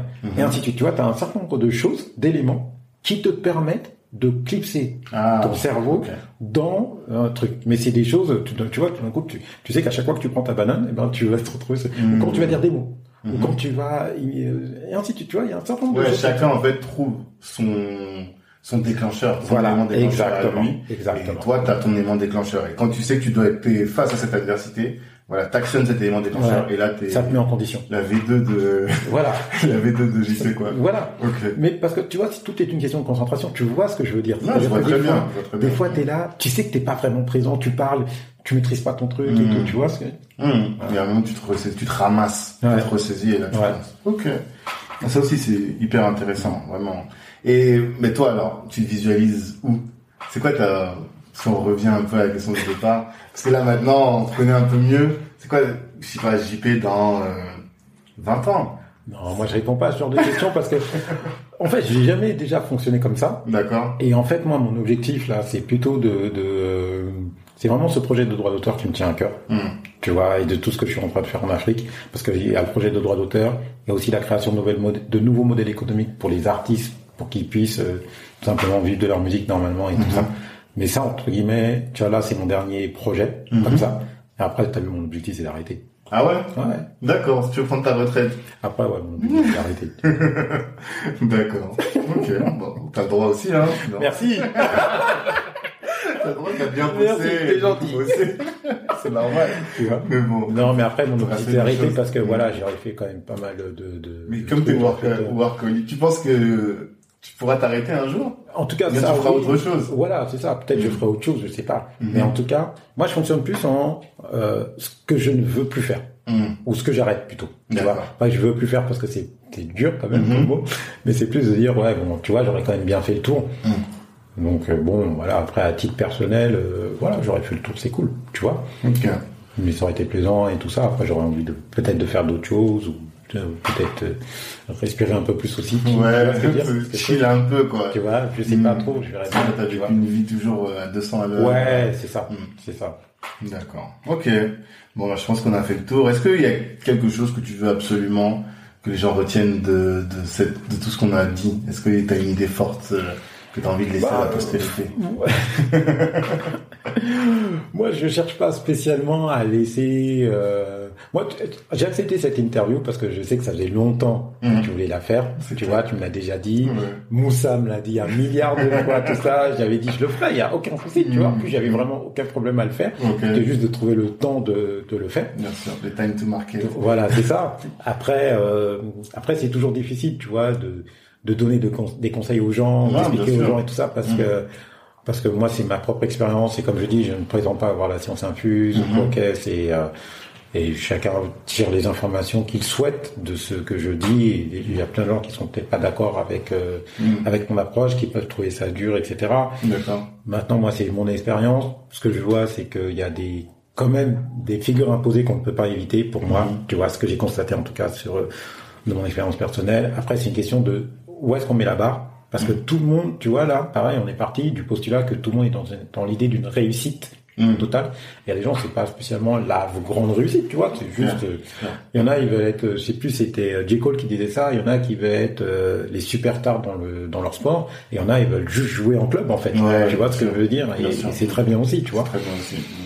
Donc euh, voilà, c'est c'est pour ça que je souhaite, je suis pas là pour que les gens retiennent un truc ou caisse. Là, tu m'as invité, je Ouais. partage mon T'as expérience. pas cette, euh, cette volonté de marquer l'histoire, de laisser un souvenir impérissable, euh, d'être un peu immortel, non Ouf, non, non, Non. mais parce que tu sais, en fait, tu fais. Après, c'est avec le temps que les gens t'invitent, euh, ou te reconnaissent ton travail, ils font tes choses. Moi, je suis un homme de l'ombre, un vrai homme de l'ombre. Ouais, C'est-à-dire que tu vois, là-bas, j'ai pas cherché à, euh, tu vois, dans 45 scientifiques, on peut compter le nombre de photos sur lesquelles on me voit, en fait. Mhm. Tu vois, j'ai jamais cherché à mettre en avant, à l'affiche, euh, les gens ne connaissaient pas du tout, euh, même sur Olmed, tu vois, je suis pas quelqu'un qui, qui se met en avant. Mhm. Mais après, avec le temps, bah ouais, les gens, ils entendent parler, ils voient que le travail, ils voient qu'il y a un truc qui dure, etc.